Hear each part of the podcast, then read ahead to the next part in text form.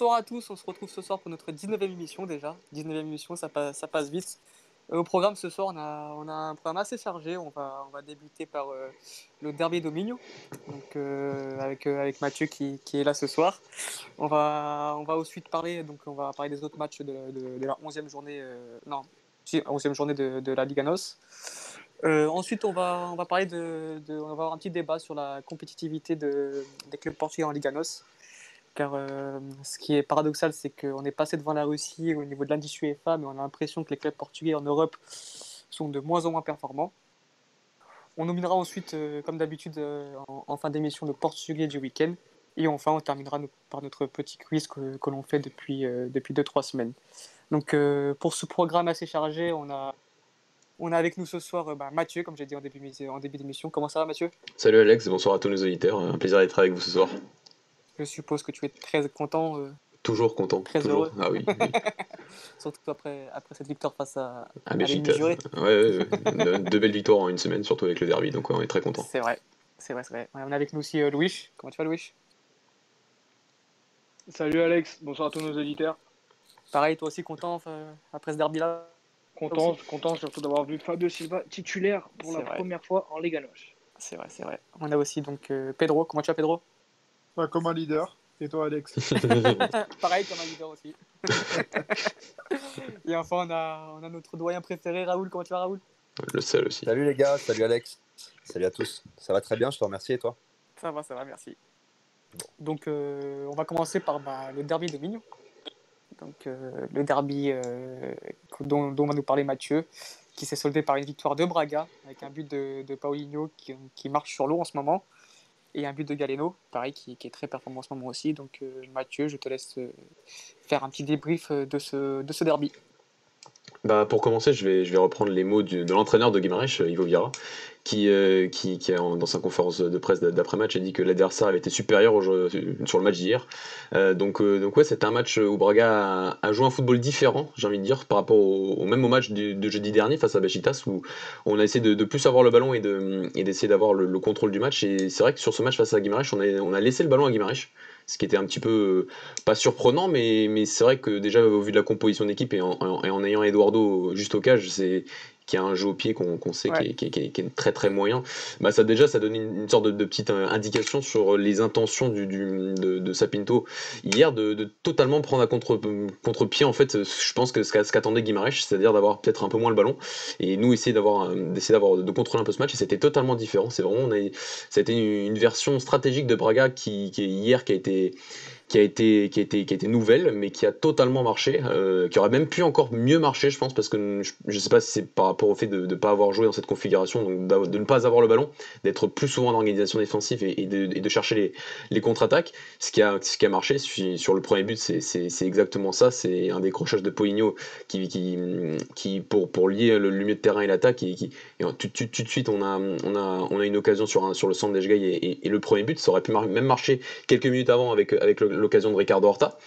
Euh, donc, euh, donc ouais, c'est un football très différent que, que Sapito nous a proposé, mais qui a, qui a, qui a bien fonctionné. Euh, un football différent aussi lié à l'enjeu. C'est vrai que après le, le match, le match face à face à une semaine auparavant, bah, ne laissait pas trop le choix à autre chose qu'une victoire hier, victoire. surtout dans le derby. Le contexte, bien évidemment, jouait, jouait beaucoup hier et hum, et donc Braga, voilà, s'est- imposé euh, très nettement, j'ai envie de dire, malgré le fait de, de- de ne pas avoir eu le ballon, au final, de ne pas avoir joué, un foot- joué le football qui, que, que Braga joue depuis le début de saison, un football de, de possession. Voilà, ça a été un Oui. football, ça a été un football de crois- transition hier, et, ça, et, ça, et ça a très bien fonctionné.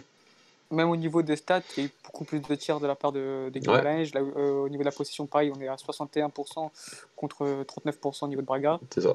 Mais bon, ça montre comme quoi bah, la possession ne fait pas tout et, et Braga a été, a été largement plus réaliste et, et plus performant sur ce match.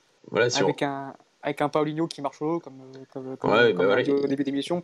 9 buts, euh, 9 buts, 9 buts de saison. depuis le début de saison, ouais. Ouais, c'est, c'est 3 buts en 2 matchs. Donc, euh, c'est, c'est vrai que, qu'en ce moment, il est très performant, performant donc tant mieux pour, Ouais, il est, très performant. C'est vrai que depuis le début de saison, on disait est-ce que est-ce qu'il va réussir à s'imposer à- seul devant en fait? C'était vraiment la première la, grosse interrogation que j'avais sur sur son cas euh, sur depuis la saison dernière parce que la saison dernière voilà, il était en fin de saison, il devient remplaçant de de, de Diego Souza alors que pendant une grosse Ouais. partie de la saison, il a quand même joué à côté de Diego Souza même si c'est Diego Souza qui qui scorait beaucoup. Donc euh, donc voilà, il avait un, un rôle euh, important cette année de voilà de s'adapter à, à ce à ce poste de seul numéro 9 euh, à la pointe de l'attaque. On a vu qu'au début de saison, ça a été le problème de Braga, ça a été le fait de pas marquer de but parce qu'il y avait un manque de joueurs au final dans, dans la surface et il y avait que lui. Et au final, c'est vrai que ce, ce- ce manque-là commence de plus en plus à, se, à, à moins se faire sentir par le Mhm. fait qu'il progresse à ce poste-là, mais aussi parce qu'il y a des voilà, il y a, il y a eu des changements qui ont été faits par rapport aussi au, au, travail de, Wilson et Dordo quand, Wilson est là ou même Fran Sergio, même si c'est un milieu de terrain, mais quand il voilà, quand il arrive à faire ses courses courses de très loin pour pas porter son jeu de tête dans la surface. Donc ouais, c'est des choses qui ont été modifiées au fur et à mesure de la saison, mais le cas Paulinho était un cas euh, une grosse interrogation pour moi en début de saison parce que c'est un joueur qui n'avait jamais joué, que ça soit à Braga ou que ça soit dans ses clubs précédents, no- no- notamment au Gilles Vicente. Il avait jamais joué seul devant, il avait même jamais joué avant-centre avant de jouer, avant d'être. euh, ah non, sauf sa dernière saison à Gilles Vicente, mais voilà, il, ça fait pas très. Au final, ça fait que trois saisons qu'il joue, qu'il joue avant-centre. Et c'est vrai que, seul devant, c'était une grosse interrogation et il est à chaque match en train de tout simplement de prouver qu'il est tout à fait capable de tenir cette attaque de Braga après le départ de, après le départ de Diego Souza. Et voilà, il a démontré euh, hier que que qu'il est- qu'il en était capable. Et sur les deux derniers matchs voilà il, il offre un, un, un vrai bol d'air à, à Sapindo au final parce qu'il marque deux buts face à Besiktas en première période il marque euh, Ouais. l'ouverture du score face à Guimarães hier. Et donc oui oui il est il est performant. Il est performant au niveau de ses stats depuis le début de la saison. Comme je l'ai dit 9 buts euh, 9 buts depuis le début de la saison mais aussi aux performances au niveau du jeu. On sent vraiment voilà c'est le, progrès en tout cas qu'il a fait euh, au niveau du jeu euh, que ce soit déjà que ça avait déjà commencé bien évidemment avec Abel Ferreira mais ça continue aujourd'hui et même même seul devant. Donc donc oui, il est, très performant, il est performant en Europe, il est performant en championnat. Donc euh, oui, je m'attends qu'il fasse une saison. euh, sa première saison à Braga était à 16 buts, toutes compétitions confondues, 13 en championnat. On peut, on peut espérer autant pour cette saison, voire, voire même mieux. Oui, je pense que bon, à 9 buts déjà en, en même pas à la mi-saison, euh, ça, Ouais. semble, ça semble bien, bien parti Voilà. pour qu'il batte son record. Ça, c'est Ouais. sûr. 37 depuis qu'il est, depuis qu'il est à Braga, donc c'est des, des belles stats pour un joueur bien sûr qui n'a pas Ouais. joué euh, la Ligue des Champions et qui a, qui voilà, mais c'est un joueur qui, qui performe euh, en Europa League, donc euh, c'est voilà, c'est pas un crack. J'ai toujours dit, c'est pas un- c'est pas un crack absolu bien évidemment, mais c'est un, c'est un joueur bon, sérieux et qui respecte extrêmement bien les consignes tactiques de, de ses différents entraîneurs. Et Ouais, c'était surtout. Il a toujours plus de buts que RDT et Seferovic réunis. hein. T'as vu, c'est c'est beau. hein. Et c'est surtout une victoire euh, primordiale parce que vous revenez du coup à un point de votre Ouais, adversaire du bien soir. sûr. Un point à Euh, 5, à cinq points, de, à cinq points du Sporting qui avait gagné euh, bah, voilà, une, une heure plus tôt avant, avant le début du match. Donc oui, c'est une victoire extrêmement importante. Même si c'est vrai au classement, on est encore que 9ème, mais on, a, on est à égalité de points avec, euh, avec Boavista, avec euh, Santa Clara, je crois, et, et un point derrière, euh, derrière Guimarães et, 5 derrière euh, le Sporting et, et encore 8 et 9 derrière Famalicão. Donc là, c'est vrai que Famalicão, ça, c'est bon, heureusement qu'ils ont fait, ils ont fait un petit match nul face à, face à Morelia. C'est un très beau match d'ailleurs, 3, 3 partout. Une très très belle fin, un très très beau, une, une fin de match assez, assez incroyable. Et donc oui, ça, c'est un, c'est un énorme bol d'air et surtout que c'est une victoire post-trêve internationale. Et ça, c'est des victoires tellement importantes pour pouvoir euh, voilà, travailler euh, euh, pendant deux semaines tranquillement, sans, sans, sans pression. Parce que voilà, en plus c'est vrai que c'était un derby. Il y avait quand même 1500 supporters de Braga hier euh, qui ont, qui ont fait la fête et qui ont, et qui ont dominé euh, l'adversaire du soir dans les tribunes.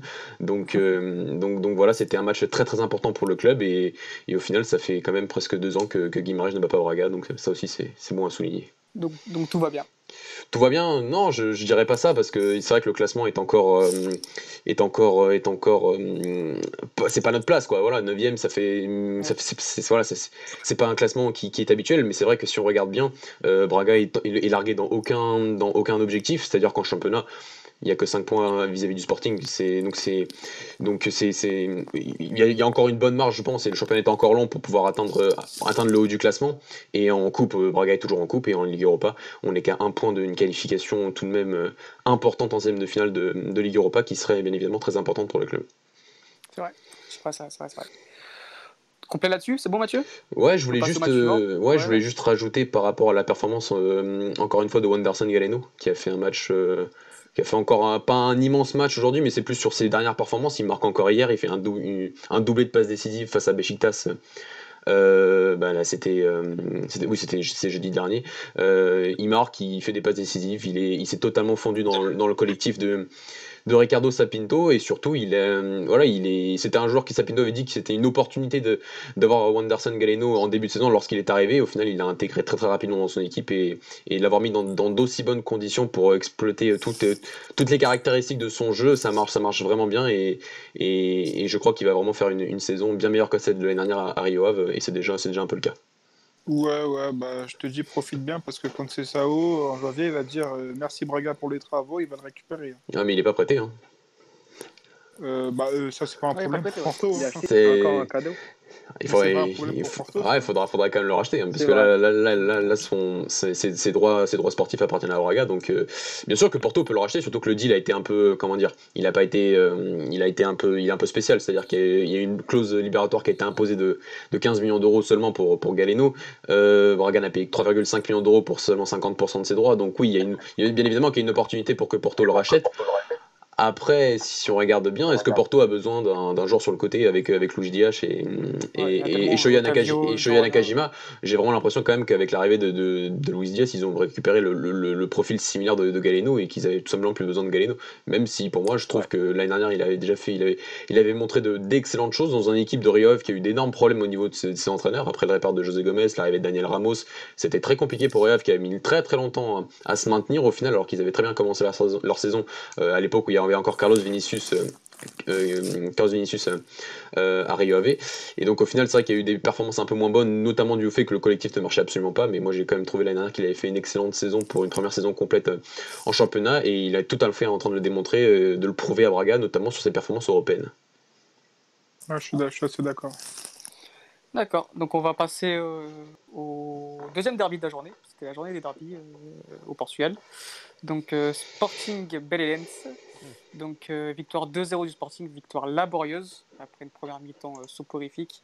Euh, donc je, pense que Raoul va me rejoindre là-dessus. Ouais, ouais, ouais. donc, donc première titularisation du, jeune Rodrigo Fernandez. la compo, la, ouais, la, compo laissait présager de belles choses. en première mi-temps, ça a été, ça a été, ça a été comme je viens de le dire, soporifique. Il y a eu des, une modification du système de jeu. parce que, si tu te mets à la place de Belenenses, ça a été plutôt une bonne première mi-temps pour eux. Euh, ils ont eu pas mal d'actions. Je pense même qu'ils auraient pu marquer euh, une ou deux fois parce qu'ils ont été très dangereux. Mm, mm, mm. Euh, avec leur trio d'attaque, composé de, de Lika, Varela et, et Bigno et Benny, l'ancien joueur de Benfica, le milieu offensif aussi, qui a, été, qui a été pas mal. Première période. Et effectivement, comme tu l'as souligné, on attendait tous cette première titularisation de Rodrigo Fernandez. C'est vrai qu'on on voit que, que, Silas euh, cherche absolument, cherche à tout prix à trouver ce, numéro 6 qui nous fait tant défaut cette, saison. Et euh, comme Mathieu le soulignait lors de la dernière émission, c'est vrai que pour un, coach comme Silas euh, qui est porté vers le jeu, avoir un milieu de terrain où tu n'as pas de numéro 6, c'est assez problématique et on l'a vu hier. il est reparti sur ce, sur ce 3, 3 4, 1, 2 en fait, si on veut, avec voilà, des latéraux très offensifs mais toujours un peu décevant du côté de Rosier notamment. Euh, et puis euh, voilà, les, peut-être les, satisfactions qu'on a hier, c'est, peut-être euh, bah, les, deux, les deux magnifiques buts de Vieto. cette deuxième période où justement Silas change de système, revient à 4 derrière et avec l'entrée de, de Doumbia. c'est ça, à la mi-temps, à la mi-temps, Raphaël mhm. Camacho en, fin de première période. qui fait plutôt une bonne rentrée, hein qui, fait, change un peu le cours du match quand même. Hein. Ouais, il fait plutôt une bonne rentrée. Après, il a fait, il a bon, il y a, eu, à boire et à manger hein, sur son match. Lui aussi. Mais euh, moi, je retiens un excellent match de, Bruno Fernandez, de Vieto. Alors Vieto, vraiment, c'est un joueur qui est, qui est, qui est, une très bonne surprise du côté de, du Sporting. bah, pour le coup, j'ai trouvé Vieto euh, plus performant que Bruno Fernandez. J'ai trouvé Bruno Fernandez un peu nerveux, un peu. Un peu nerveux, mais tu, tu sens quand même que bon, sur certains sur certaines actions, il, fait des choses que seul lui peut faire dans ses effectifs. Et heureusement qu'on l'a encore. Franchement, il est, Bien sûr. salutaire encore sur certaines actions. Euh, et, et, heureusement, après, tu as des joueurs qui ont été euh, assez moyens, mais bon, euh, pas, pas catastrophiques non plus, comme Bolafier, qui essaye d'apporter ce qu'il sait faire de bien. Coates, moins, dire moins. Enfin, qui va mieux. Euh, Ilori, alors c'est peut-être une piste avec cette sortie de Neto. Peut-être Ilori va, va, va, définitivement, en attendant le retour de Mathieu, peut-être va s'installer à ce poste, peut-être dans une défense à deux avec Coates.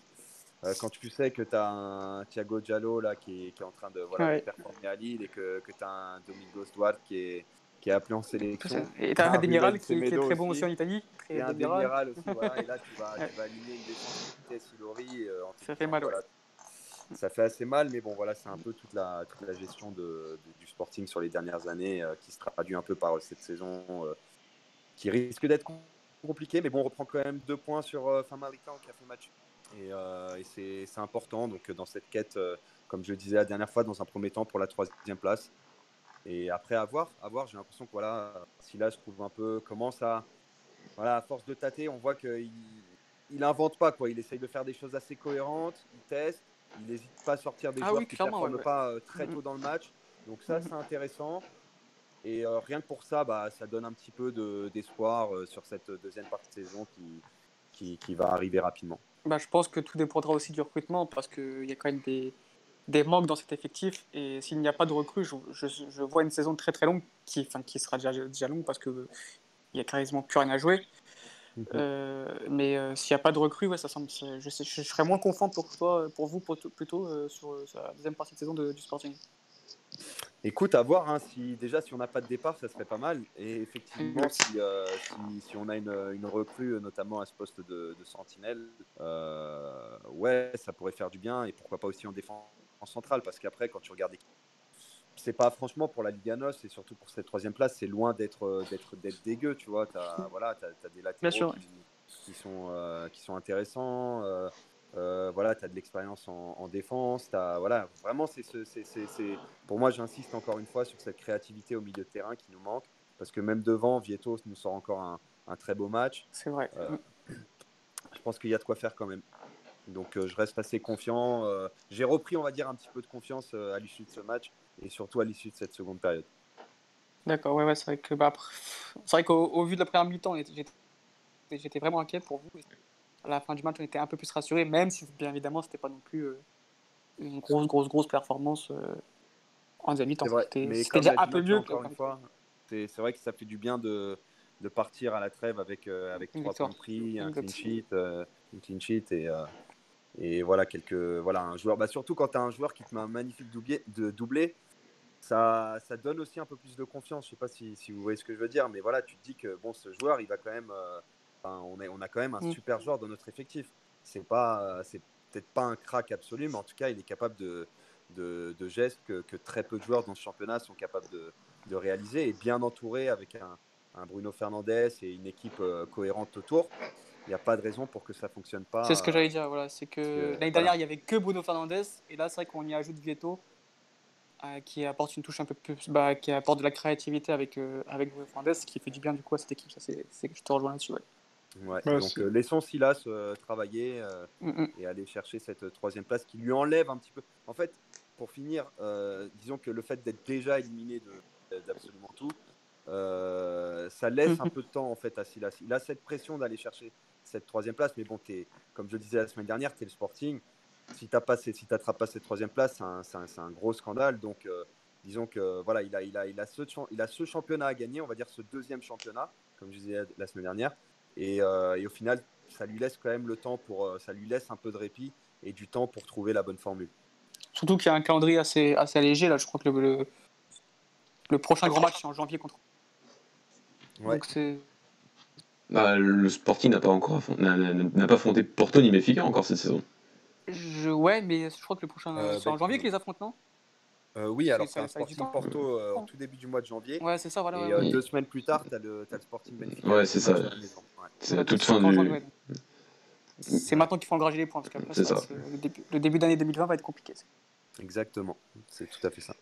Donc, bah, ouais. J'avais une question pour Raoul par, rapport, par rapport au numéro 9. C'est vrai que actuellement, il y a, en fait, il y a, qui est vraiment le numéro 9 au Sporting? C'est Bolassier tu... Bah, pas forcément. On l'a vu. Euh, il n'a pas vraiment, pour moi, il n'a pas les caractéristiques d'un. Mhm, c'est ça. Euh, c'est un joueur qui, a une grosse débauche d'énergie, qui, est assez puissant en fait, assez puissant et rapide, euh, qui est, qui est, voilà, qui est, qui est plutôt un joueur de côté selon moi.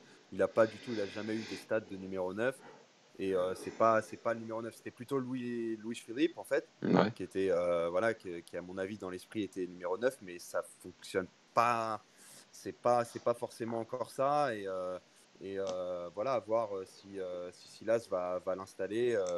c'est pareil, quand tu en fait, quand as quasiment la, les trois quarts de, ton effectif qui sont complètement renouvelés d'une saison à l'autre, toutes ces animations, elles, ont, elles mettent du temps à, à être installées. Et, et du coup, bah, on va, je pense que voilà, ce, calendrier relativement allégé va nous permettre de, un peu de se mettre un peu en mode laboratoire et, euh, euh, et, permettre à Silas de trouver la bonne formule. Donc on en, saura plus sur les, sur les prochaines semaines. Oui, parce que tu, parlais, tu parlais du mercato tout à l'heure. En fait, je disais peut-être que la priorité au final dans le mercato, du, ce sera un neuf. Quoi. Bah, euh, il y a Surtout un neuf qui, qui oui, oui. Un très beau joueur jeune en U23, c'est qui n'est pas inscrit en Liga. Pas inscrit en Liga. Alors, je pense qu'il y a possibilité de, justement, à la suite du mercato, il y aura possibilité, à la fin du mercato, tu as la possibilité de réinscrire un, les joueurs.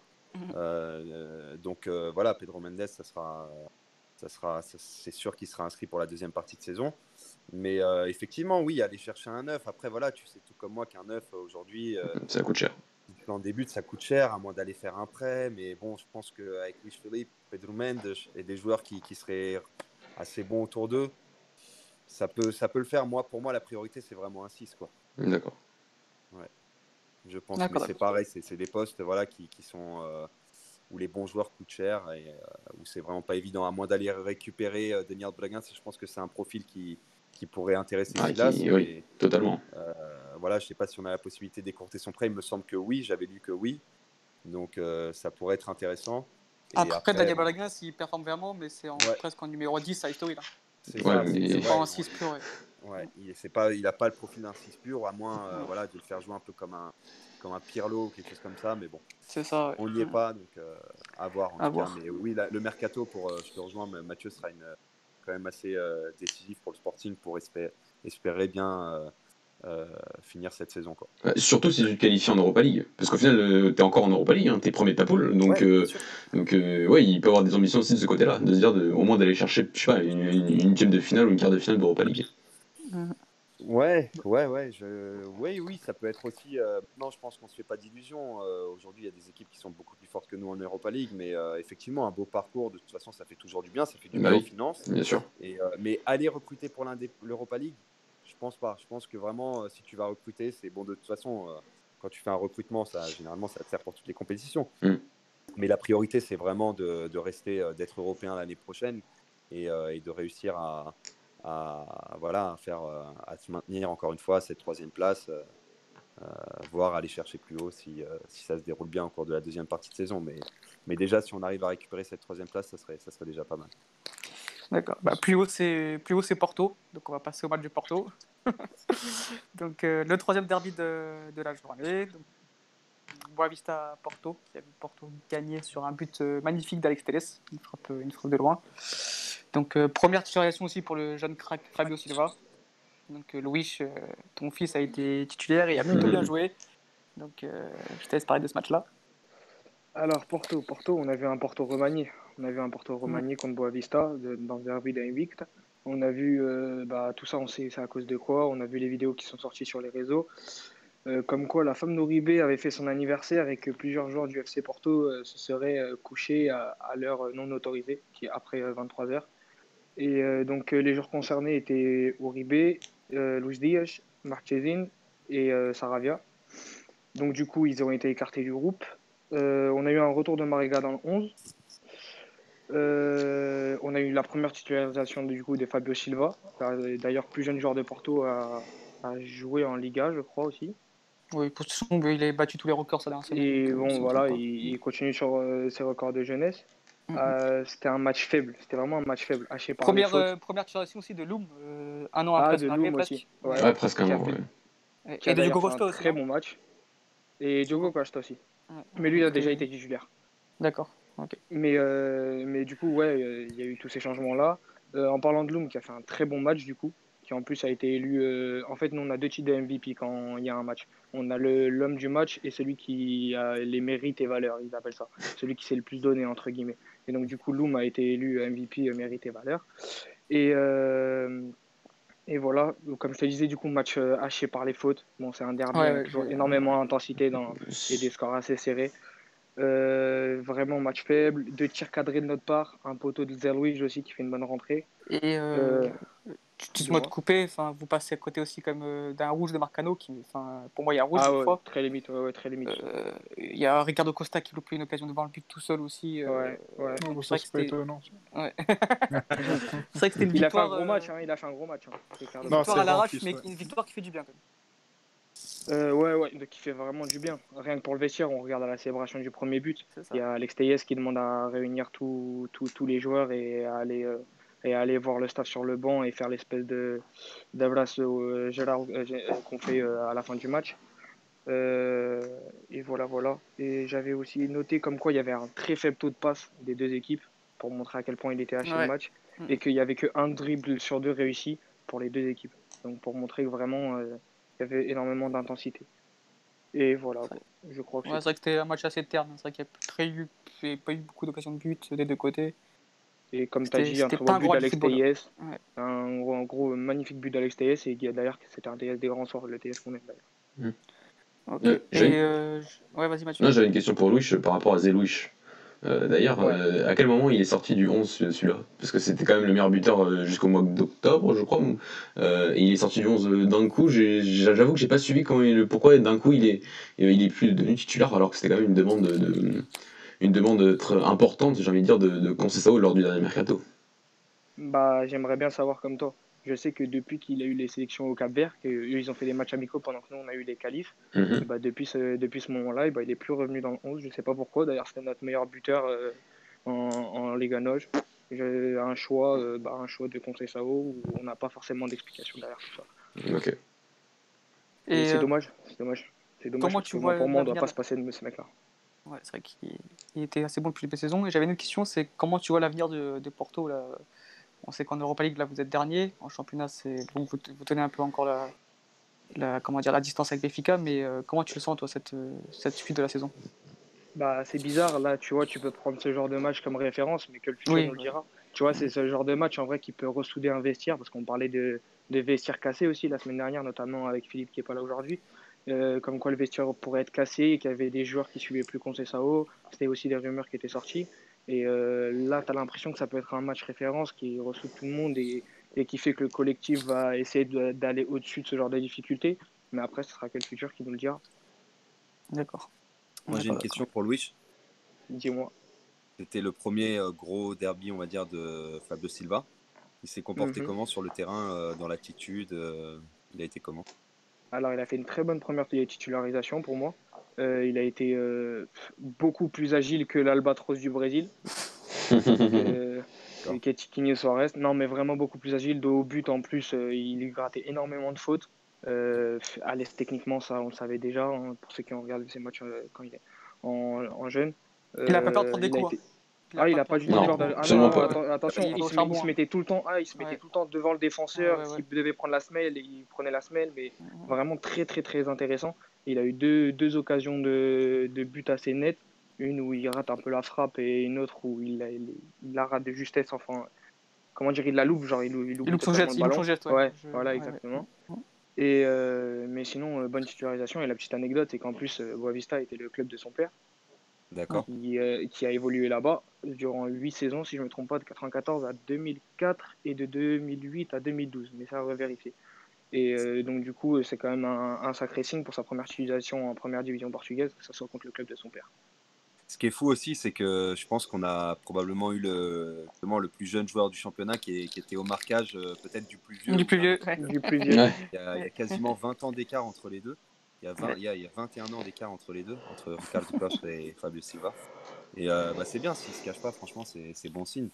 Et, euh, et, tu le sens, et, et, tactiquement, il est, il est au point pour, pour, pour, le, voilà, pour, le, pour le plus haut niveau. Tu, Qu'est-ce que tu peux nous dire d'autre justement sur, euh, sur son match en dehors de. Bah, j'avais envie, j'aurais envie de te dire non. Parce que vu les premiers matchs qu'il avait fait, il était assez transparent. Justement, on sentait que physiquement, et il n'était pas vraiment prêt. Même tactiquement, tactiquement sur le placement, on le sentait un peu perdu, un peu aller au charbon tout le temps, courir, faire 30 000 appels, pas forcément utile.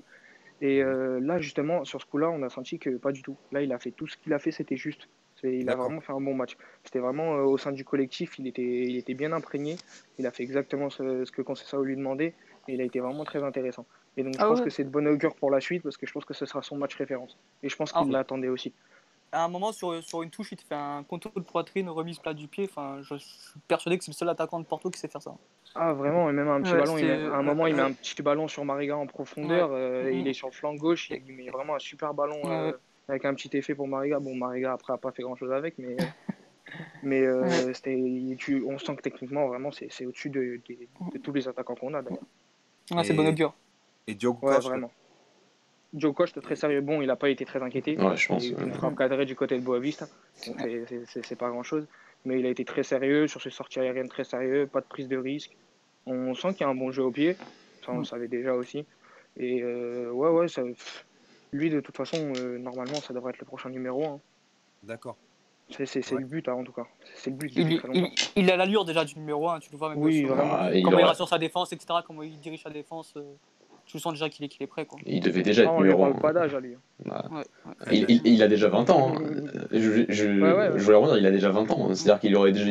Voilà, euh, Porto a, acheté Marquezine au, mercato, au dernier mercato, mais euh, on est beaucoup à avoir pensé que, que, que, Diogo Costa avait peut-être déjà largement le niveau pour être, pour être titulaire euh, dans les cages de son club du, FC Porto.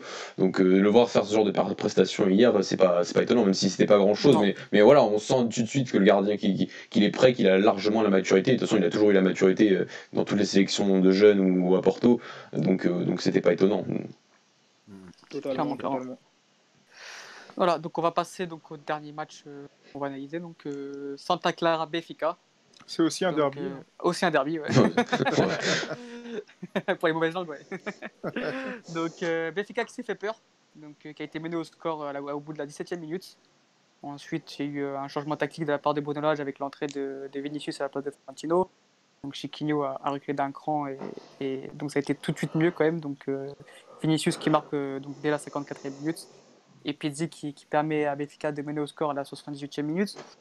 Donc voilà, donc euh, match compliqué encore une fois de la part de, Benfica au niveau du, du, du jeu, mais victoire importante. Donc Pedro, je te laisse parler de ce match-là. Bah écoutez, moi j'ai pas vu le match en direct, donc j'ai pu le j'ai pu le regarder donc à froid. Mm et euh, bah, première mi-temps, je me suis vraiment, vraiment, vraiment beaucoup ennuyé. Ennuyé, euh, ennuyé de, de l'autre côté, parce que de l'autre côté, ça a fusé les, les actions. Euh, on, a beaucoup subi quand même en première mi-temps. Et en deuxième, enfin, Bruno Lage a, réagi et a sorti Florentino qui a été mauvais, mais à mhm. souhait. D'ailleurs, le match contre Lyon, je crois que c'est un des pires matchs que j'ai vu de ça. Mhm. Il est même pas présent dans les duels. Euh, c'est vrai que c'est un joueur très utile quand on a le ballon. Et euh, quand il est dans des, dans des bons jours, il récupère énormément de ballons. Mais mhm. quand il faut aller au charbon, bah, j'ai l'impression qu'il met le pied à moitié. ah bon euh, Pourtant, c'est un joueur qui, n'hésite pas à mettre la. Enfin, je trouve que c'est, un joueur qui n'hésite pas à mettre la semelle quand il est. Bah, bah, du coup, il a joué deux matchs de Ligue des Champions. Et les deux matchs, bah, j'ai trouvé qu'il était très très light hein, par rapport, au, par rapport à ce qu'un Samaris peut faire, par exemple. Mhm. Euh, après, bien sûr, il a énormément de qualité, mais je trouve qu'il lui manque ce, la, petite vista en fait euh, pour les passes vers l'avant, puisqu'il fait beaucoup de passes latérales et, mhm. passes en retrait. Euh, il lui manque ce, ce, petit côté un peu fougueux qui, qui lui permet de peut-être faire une percée ou, ou, lâcher une passe qui casse, qui casse une ligne, tu vois. C'est ça mhm. qui, je pense que c'est ça qui lui manque un peu et qui, qui, le rend un peu limité dans les matchs comme ça. Et, et voilà. Donc le, la rentrée de Vinicius, bah, c'était une évidence hein, de toute façon. Euh, à chaque fois qu'il joue, il plante carrément. Donc, ouais, euh, donc c'est assez inexplicable qu'il se retrouve sur le banc. Ça, c'est Exactement, je comprends pas pourquoi il fait encore confiance à Seferovic. Ah, parce qu'il a marqué. Hein. Il a marqué à Lyon, donc il fallait qu'il soit titulaire le, ouais, donc c'est inexplicable. Je suis... Après, c'est vrai que bah, Vinicius avait fait un match moyen. Comme beaucoup. Pas aidé par, voilà, comme toute l'équipe. Pas, aidé par, pas aidé par l'équipe et que Seferovic a fait une belle entrée. Mais, euh, mais tu peux pas enlever Vinicius comme ça. Il, marque à chaque match quasiment. Mhm. Et, et je trouve ça dommage. Peut-être qu'il a pensé que Chiquinho pouvait redonner une carrière à Seferovic encore une fois. Mais, mais c'est pas comme ça que ça se passe, je pense. Et, et Vinicius, pour le coup. Euh, si, euh, si on devait euh, mettre un 11 et lire un 11 à Benfica pour le mérite, bah, pour lui, enfin pour moi, il serait dedans. Quoi. moi, qui suis, très fan de, RDT, d'ailleurs, on le voit plus depuis deux matchs. Mm. Je, m'inquiète beaucoup. J'espère qu'il ne va pas faire une, une, Facundo Ferreira. Mm. Ce serait dommage de, gâcher des, attaquants comme ça. Hein. C'est des tueurs et, ils n'arrivent pas à s'imposer à Benfica, alors que je suis sûr et certain qu'à Porto ou à Sporting, ils, ils auraient déjà au moins 10 buts et, et tout roulerait pour eux. Mais bon. Voilà, on a Vinicius et c'est pas mal. C'est un bel attaquant. Après, bah, je suis un peu déçu aussi de l'âge qui ne fait pas du tout confiance à Samaris. Il était en fin de contrat, il était en fin de contrat l'année dernière et euh, ils ont décidé de, de le prolonger.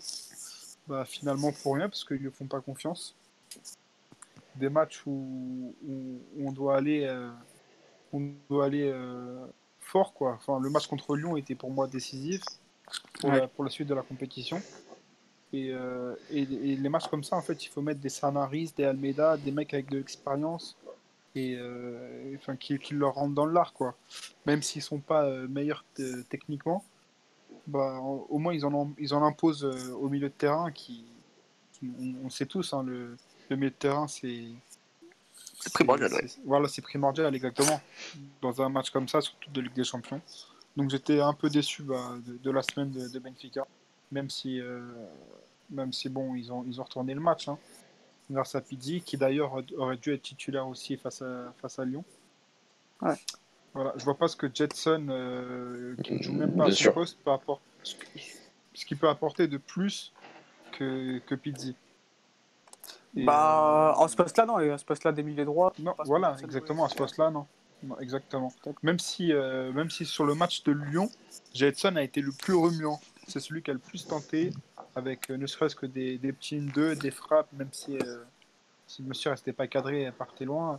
C'est le seul qui, qui tentait quelque chose. Bah, ça prouve surtout le non-match de Benfica. Ah, clairement, clairement. Donc, euh, je sais pas ce que, ce que là je fais en ce moment. ne pas mettre les joueurs à leur poste. Pour moi, Jetson, c'est un pur 6. Euh, bah, là, j'ai l'impression. À la limite, un 8. mais. Euh, enfin, moi, je le vois plutôt comme un 6. Mais... J'ai l'impression que la Benfica en fait gagne, euh, gagne surtout grâce à ses, grâce à ses, ouais, individualité, clairement, bien sûr. C'est ça qui est inquiétant. Ouais, c'est très bah, inquiétant oui et non parce que inquiétant, euh, euh, on sait qu'on peut faire mieux et... et, même en jouant comme ça, on gagne. Donc ça veut dire que si on joue mieux, bah, on pourra être plus tranquille après. Mais avec la qualité qu'on a, on devrait faire beaucoup mieux. Et on est déjà euh, bah, presque mi-novembre et je vois toujours pas le projet de jeu en fait. Mm-hmm. Je ne reconnais pas le Benfica de l'année dernière. Après, peut-être que. C'est normal. Bah, je dis c'est normal, c'est parce qu'il manque une pièce importante, et même deux pièces importantes en ce moment. C'est Jean-Félix qui est parti, Rafa. Et ah, ça, ça, on revient à chaque fois. Voilà, on en revient à chaque fois, mais même si Chiquinho apporte quelque chose à chaque fois qu'il joue, et c'est même si je pense que physiquement il faut encore qu'il se, remette de sa blessure, parce que sa blessure était quand même, était quand même importante, donc il faut, il faut qu'il se, il peut, je pense qu'il peut encore faire encore mieux de, ce qu'il fait actuellement à, à Béfica, Chiquinho, mais, mais ouais, il manque, il manque des joueurs, même si Pizzi au final est, très, il est décisif sur le match à Santa Clara, parce qu'il fait, il fait la passe décisive sur le premier but et, il marque le deuxième, donc, euh, donc euh, pour Béfica, je pense que déjà en championnat, réavoir un Pizzi au niveau, ce sera déjà, sera déjà très bien pour déjà au, niveau du, du, score euh, et, au niveau du jeu. Et mais ouais, il manque, il manque, il manque, il manque trop de joueurs et on, on ne cesse de répéter le, au final les lacunes de l'effectif de Benfica sur, sur ces dernières émissions, mais c'est criant. Et c'est vrai que le match de Santa Clara, en première mi-temps, c'est ultra poussif et il faut aussi donner un peu de crédit à Santa Clara qui a fait un bon match, qui, qui, notamment sur le début de la seconde période, qui peut, qui peut marquer encore. Et, et à la fin, il y a l'occasion de Lucra qui passe à un cheveu du poteau d'Odysseas et, qui, et ça, fait deux ça, ça, fait deux partout. Et au final, c'est même pas scandaleux quoi, au, au vu de la physionomie du match. Et, Jardel qui, qui, est plus proche de la retraite qu'autre chose. Ouais, clairement. Euh, c'est abusé. Autant l'année dernière ou il y a deux ans, on pouvait encore dire qu'il avait un niveau euh, convenable, mais là, c'est plus du tout le cas. C'est plus du tout le cas. Et, euh, et, aussi, je voulais rebondir sur quelque chose c'est que le président dit qu'il faut faire. Enfin, qui, qui va aller à la main au portefeuille pour pour combler les lacunes de l'effectif. Et trois jours après, tu as Bruno Lage qui dit qu'il mm. faut faire confiance aux jeunes du Seychelles. Donc moi, je, je partage un peu l'idée des deux, mais on voit déjà qu'il y a une contradiction. Une, contradiction, voilà. sur, sur les deux discours et, et c'est plus ça qui m'inquiète. En fait. c'est sur, sur, le projet et, et, les ambitions du club. Ce ne serait pas une, en fait, ce serait pas anormal les, les, déclarations euh, un peu contradictoires de votre président quand même, hein. parce que répéter à plusieurs reprises euh, qu'il veut jouer l'Europe et quand on voit l'effectif de Béfica, le niveau de Béfica en Europe, bon, c'est un peu contradictoire. Mais on va, on Surtout va... quand vous... C'est vrai. Euh, il voulait faire une compétition différente. Mais je pensais pas qu'il parlait de l'Europa League, moi. mais surtout qu'il faut, faut, y aller en Europa League, hein, parce que c'est pas fait encore. Ouais. Euh, bah, quatrième, c'est pas l'Europa League. Hein. Voilà. Bah, ça tombe bien, bah, c'est le débat du soir. Ouais, bah, il y, y, y, a, des, y a des choses à dire. Hein. Il y a des choses à dire là-dessus, ouais. Donc, euh, bah, faudra, euh, faudra tenir le nul au moins euh, à la Leipzig. Et... Ça me semble compliqué. mais ça, c'est compliqué. Et, et, arracher une victoire de mission contre le Zénith. Contre le Zénith, donc, euh, donc voilà, c'était le, le, débat du soir. C'est y a-t-il un problème de compétitivité en Ligue 1 Donc voilà, c'est pourquoi ce débat-là Parce que, comme j'ai dit en début d'émission, ce qui est assez paradoxal, c'est qu'on va passer devant la Russie à, la UEFA. Mm. Mais on a l'impression que les clubs portugais euh, dans la scène européenne, sur la scène européenne, pardon, galèrent de plus en plus. Certains, certains, clubs. Donc euh, on se retrouve avec un Porto dernier de sa poule de, de Ligue Europa qui, qui, qui, est assez scandaleux quand on, voit le niveau des équipes. Un Benfica qui, euh, qui ne gagne plus en Ligue des Champions presque depuis 3 ans. Tu peux le dire aussi dernier. Hein. Comment? Tu peux le dire aussi qu'on est dernier. Ouais, faut... qui, est dernier.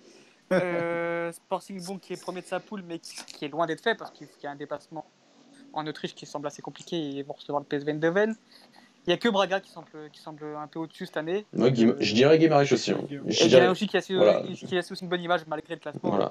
Il a une bonne image du portugais. Ils peuvent encore se qualifier. Hein. Il faut qu'ils gagnent les deux derniers matchs, ils peuvent encore se qualifier. Ouais. Ça, ça, va, être, ça va être dur, mais ils peuvent encore se qualifier.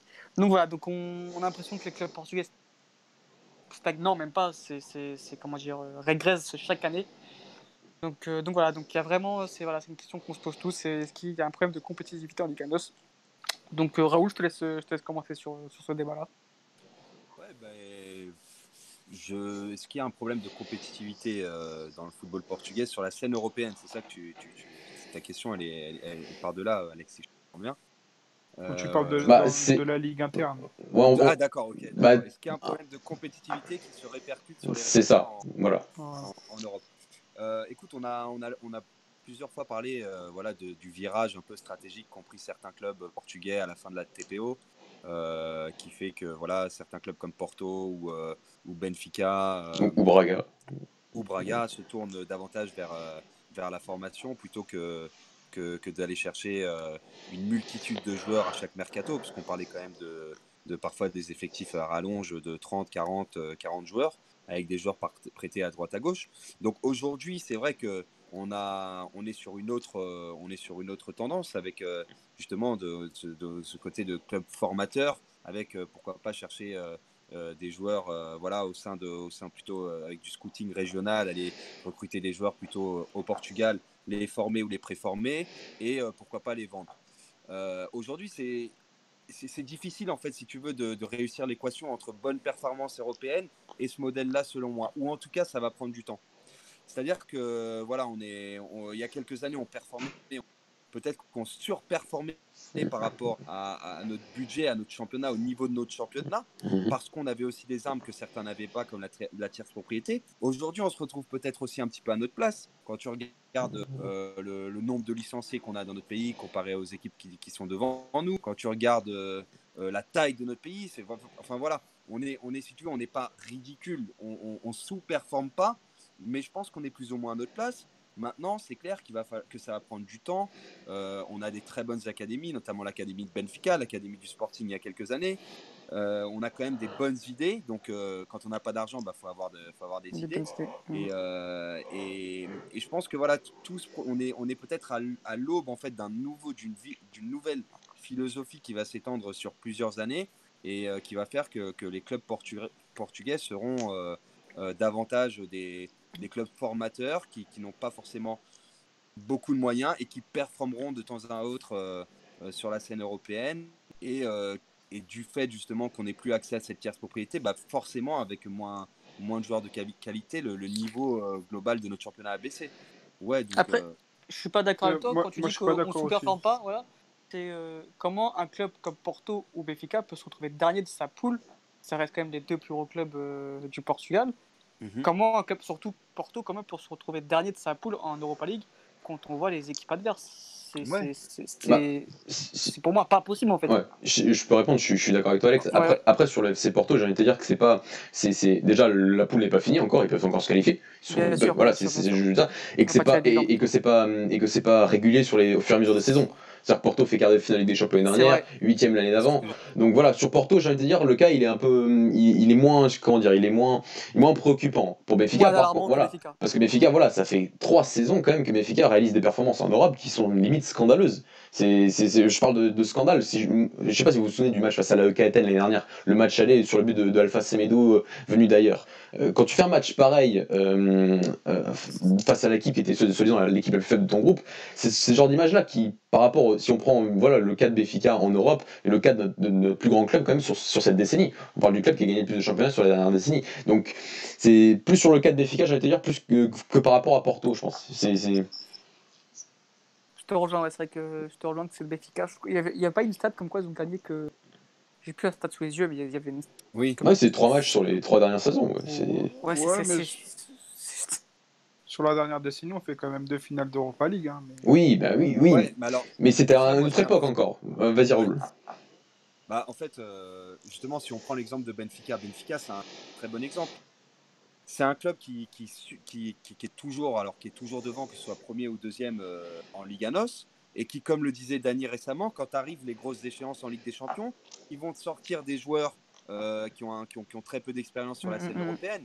Par exemple, des, des Thomas Tavares ou des, euh, voilà, enfin, des Jetson plutôt qu'un Pizzi ou plutôt qu'un André Almeida. Tu sens que derrière, il y a quand même la volonté de montrer ces joueurs-là je peux me tromper, mais tu as, quand même l'impression que, c'est, voilà, que, que, la, que, la, Ligue des Champions est une vitrine pour bah, faire fonctionner le business. Et comme l'a dit Dani, priorité... euh, te couper euh, Raoul. Ouais, vas-y, je t'en prie. Euh, contre Leipzig, par exemple, il te fait rentrer un David Tavares qui n'a strictement aucun temps de jeu, en, par exemple. En équipe première, oui, ça c'est vrai. Tout ouais, il le fait rentrer euh, contre Leipzig comme ça en, fin de match.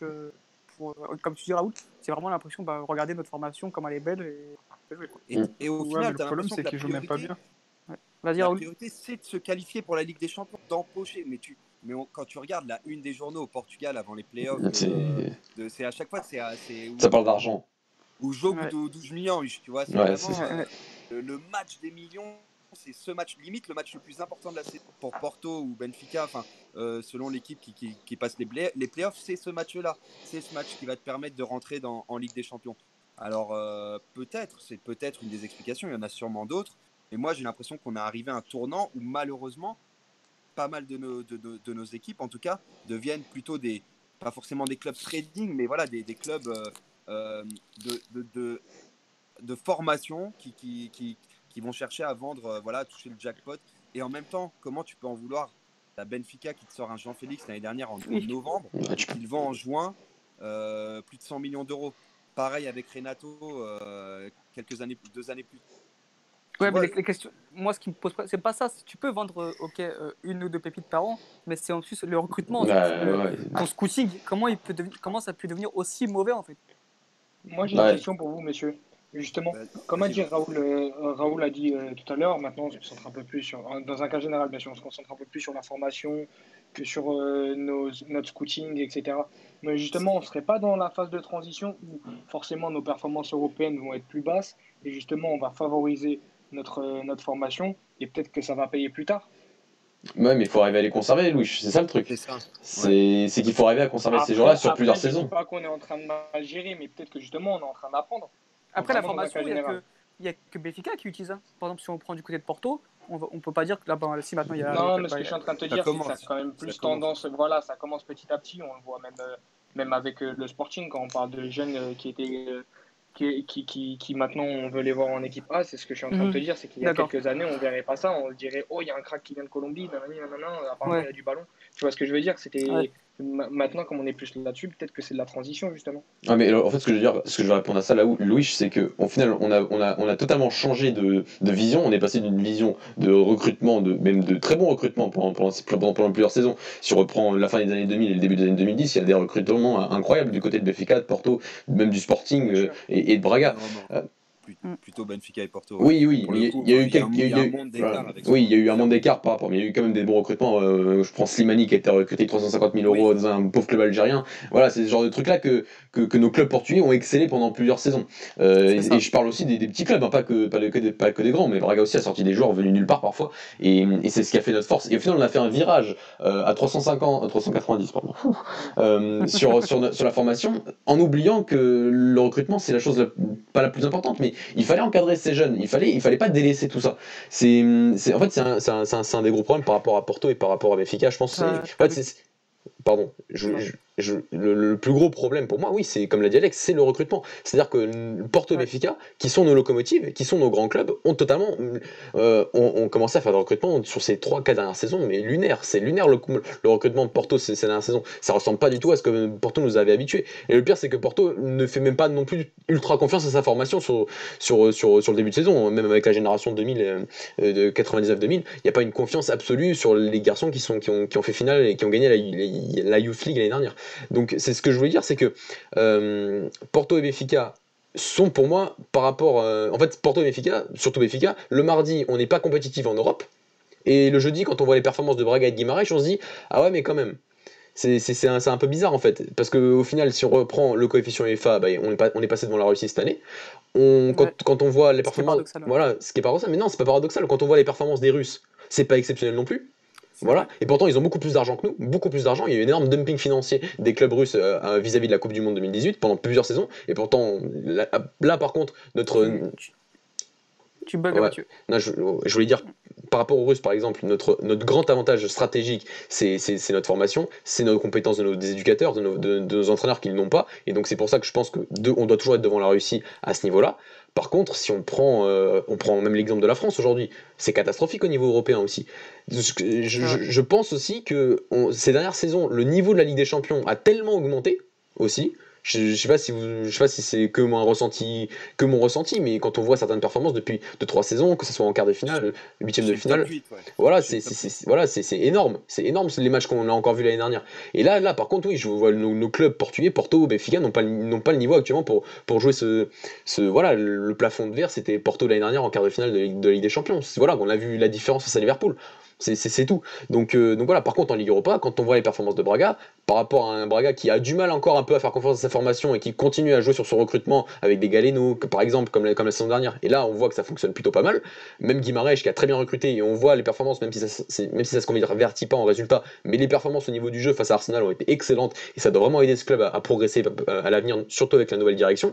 Donc, euh, donc voilà, c'est ça mon avis, c'est de se dire qu'on a tout simplement des clubs qui, recrutent des, locomotives qui ont du mal à recruter et qui ne peuvent pas, n'ont pas encore trouvé ce virage pour pouvoir atteindre plus haut en Ligue des Champions. Bah, ce, que, surtout, ce qui est choquant, c'est quand tu vois le 11 de départ de, de Benfica, par exemple, contre Lyon, tu vois, ok, il y, a beaucoup de jeunes, mais tu vois, c'est qui les entoure, c'est faible en fait. Il n'y a pas de leader. T'as oui. Vinicius, as Vinicius, bah, Vinicius c'était leur premier match avec des champions. Bien sûr. Euh, as, bah, après le reste, c'est voilà, après c'est du Thomas Tavares qui est formé, Ruben Diaz. Après c'est que de l'information. Bah, c'est limite Ruben Diaz ton, ton, ton, leader quoi. C'est le capitaine et alors qu'au final il a pas tant plus d'expérience que ça quoi. Mais je crois qu'il a même pas 10 matchs en LDC donc. Mm. Je, je, sais pas combien, combien, combien, de matchs en Ligue des Champions, Ruben Diaz. Mais voilà, c'est quand tu vois les joueurs qui sont censés être des cadres et qui en fait n'ont pas d'expérience en Ligue des Champions. Et c'est ça qui, ça qui est inquiétant et c'est là où, où, je te rejoins, c'est que le recrutement est très mauvais depuis quelques saisons. Bah, moi, j'ai l'impression qu'avec moins d'argent, on recrutait mieux avant. Bien sûr. Parce que là, euh, avant, on devait réfléchir. Aurait, aurait, mis 20 et 17 millions pour deux attaquants. ouais. et, euh, et, ça recrutait mieux. Il y a une sacrée inflation au niveau du marché des transferts sur les Non, bien sûr, bien sûr. Mais euh, avant, Benfica cherchait à recruter malin.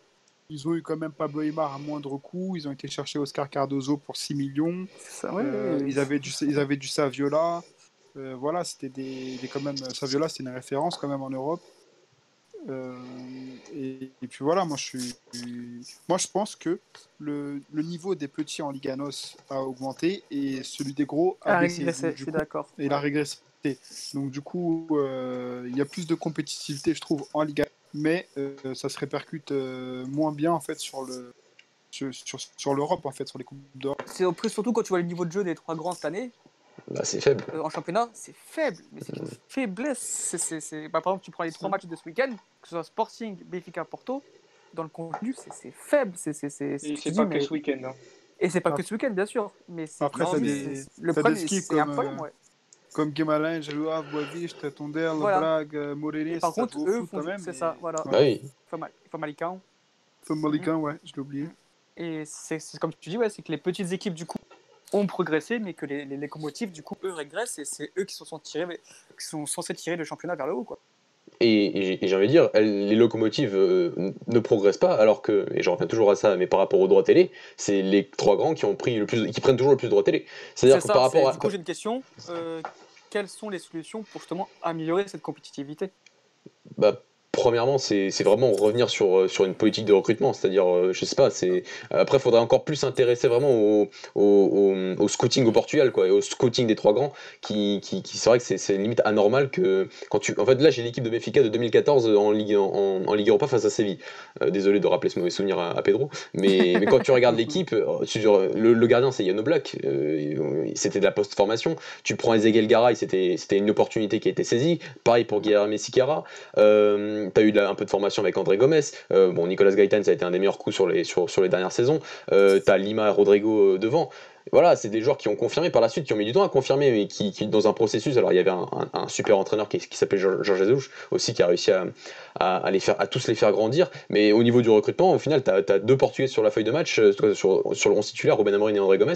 Et c'est vrai que tu avais beaucoup d'étrangers à l'époque, ce qui avait beaucoup fait parler à une époque. Par, voilà, débat, parce que voilà, on avait peu de joueurs portugais dans les grands clubs, mais les grands clubs performaient en Europe et, sur, et surperformaient, comme l'a dit Raoul, parce que c'est vrai que pendant 5 ans, on a été devant la France au coefficient FA, et c'est anormal vis-à-vis des moyens que, que, que, les clubs français ont par rapport à, nos clubs. Mais, mais le virage a été pris et il a peut-être été en, partie mal pris vis-à-vis du recrutement. Euh, vis-à-vis du recrutement. Merci, de, merci de ne pas avoir cité Soleimani quand même dans le 11. Ouais, je l'ai pas signé, ouais. il est sorti à la 25e, tu vois. Mais en plus, euh, en plus, il y avait Enzo Perez et Markovic. Voilà, et, voilà, Markovic, voilà, j'avais oublié Markovic, mais voilà, c'est chercher au partisan Belgrade. C'est ce genre de truc, voilà, que, que, que, ce genre de recrutement qui, qui, était super intelligent à l'époque, de tous les clubs. Il y avait des recrutements. À l'instar d'un club qui, qui, se rapproche de Benfica en termes de budget, c'est l'Ajax Amsterdam. Bien sûr. Où là, tu as, voilà, as, as, quelques joueurs qui sont formés au club. Tu as, as, des super coups comme Akin Ziyech, David Neres, euh, Tadic, etc. Et, euh, et voilà, c'est tout ce ce, mélange en fait qui est, une alchimie qui est parfaitement réalisée entre euh, voilà un club qui sait conserver ses valeurs de club formateur et qui se sert de son académie qui est très bonne aussi et qui à côté de ça réalise des recrutements euh, fabuleux euh, de joueurs inconnus ou alors peu connus en fait. Et c'est ce que réalisait à faire c'est ce que réussissait à faire en tout cas sur le, sur le recrutement il y a quelques années Benfica. Et c'est en revanche ce qu'ils arrivent à faire aujourd'hui avec la formation et c'est pouvoir prendre ces deux savoir-faire et les réunir au sein d'un voilà, d'un même, d'un même effectif au cours d'une année euh, pour pouvoir, euh, je pense, retrouver euh, un beau parcours en Ligue des Champions comme l'a fait l'Ajax l'année dernière avec sa demi-finale face à Tottenham. C'est clairement un mot-clé pour ça, messieurs. Il y a un mot-clé pour ça, messieurs, c'est le juste milieu, tout simplement. Bien sûr. Moi, je pense que si nos, si nos, clubs, si nos clubs portugais trouveront le juste milieu, je pense qu'on pourrait être aussi dangereux, voire plus dangereux dans nos épopées européennes. Hein. Bien sûr, parce que le, club à suivre, le club à suivre, c'est clairement l'Ajax. Hein. Bien sûr. C'était Raoul, hein. c'est ça. Parce que, parce que, parce que tu, leur championnat, il n'est pas forcément plus. plus il est. Voilà, non, pas du tout. Pas du tout. Après, il, voilà, il y, a, il y, a, comme chez nous, il y a des bons joueurs dans les petits clubs que, que, les grands clubs vont chercher. Et ça aussi, ça se perd un petit peu. Le fait d'aller chercher euh, des bons joueurs, euh, Guimarães, Chabraga, ça, ça, ça, se perd un petit peu. Il y a, ça, fait, ça fait trop longtemps qu'il n'y a pas eu un transfert entre Braga et, et, un des trois grands, par exemple. Donc, euh, donc ouais, comme, comme, tu as dit, Mathieu, à un moment, euh, il y a, aux Pays-Bas, par exemple, il y a il y a une distribution en fait des, des, des, droits bah, ça c'est la mentalité. C'est bien expliqué dans le groupe. C'est voilà, c'est. la mentalité. Les locomotives vont distribuer de l'argent aux petits, ce qui fait bah, c'est que le championnat progresse, etc. Et, et qui fait que bah, qu'aujourd'hui, bah, tu as l'Ajax qui, qui, qui, est devenu que pas un top européen, mais qui fait de très bonnes prestations sur, sur la scène européenne. Et c'est ça, c'est l'exemple à suivre en fait. Même au niveau du championnat hollandais, c'est la mentalité à suivre. Euh, Bien sûr. À prendre, après, après, une après une mentalité, j'ai envie de te dire, c'est extrêmement dur à changer. Et la mentalité au Portugal, elle va être très très dure. Elle ne sera jamais changée, je pense, dans, dans mon vivant. Mais oui, c'est fait. Le, la, répartition des. Mais pas des droits télé, hein, des primes de compétition. C'est-à-dire qu'au Portugal, au, Portugal, on ne répartit même pas de droits télé. Hein, c'est les grands qui gardent et nous, on prend rien, on prend le reste. Donc euh, c'est ça. C'est déjà c'est un problème. Je pense qu'il faudrait un autre débat encore pour parler de la mentalité euh, euh, au Portugal vis-à-vis de, vis -vis de notre football. Mais, mais oui, tu as tout à fait raison, c'est l'exemple à suivre, c'est les Pays-Bas, parce que voilà, les Pays-Bas ont un championnat qui est quasiment au même niveau que le nôtre, je pense. Euh, il y a des locomotives, le, le PSV, l'Ajax. Par contre, en Europe, oui, ça fait des meilleures performances depuis, depuis quelques saisons, oui. Ouais. C'est passe sur ce sujet, les garçons? Bah, on aura, on aura l'occasion d'en reparler, ouais. ouais. De toute façon, fur et à mesure de la saison, avec les prestations de nos équipes sur la scène européenne. je... Juste un dernier truc, c'est aussi par rapport aux entraîneurs. C'est-à-dire que quand on voit le projet de jeu inexistant de Porto depuis deux saisons, euh, ça, ça aide pas, j'ai envie de te dire. On n'a pas l'impression qu'en fait, on a que, que, ce soit Porto, que ce soit même à Béfica, il y a eu que les six, il y a eu que les six mois derniers, mais au final, quand on prend. Sporting, hein, sporting, et, et c'est vrai que depuis le début, on n'a pas parlé du Sporting, qui est un, limite un, un, ovni en fait, parce que voilà, ça se met en crise tous les trois jours, donc euh, c'est limite ça. Mais le problème, c'est quoi? On, on, enlève le Sporting. Le Sporting a quand même un, budget qui est largement supérieur à tous les autres clubs portugais, même s'il est inférieur à Porto ou, à Benfica. Et, au final, oui, le Sporting n'est pas du tout une locomotive, euh, encore moins que, que, Benfica et Porto. Donc au final, on a, voilà, on a trois, trois clubs.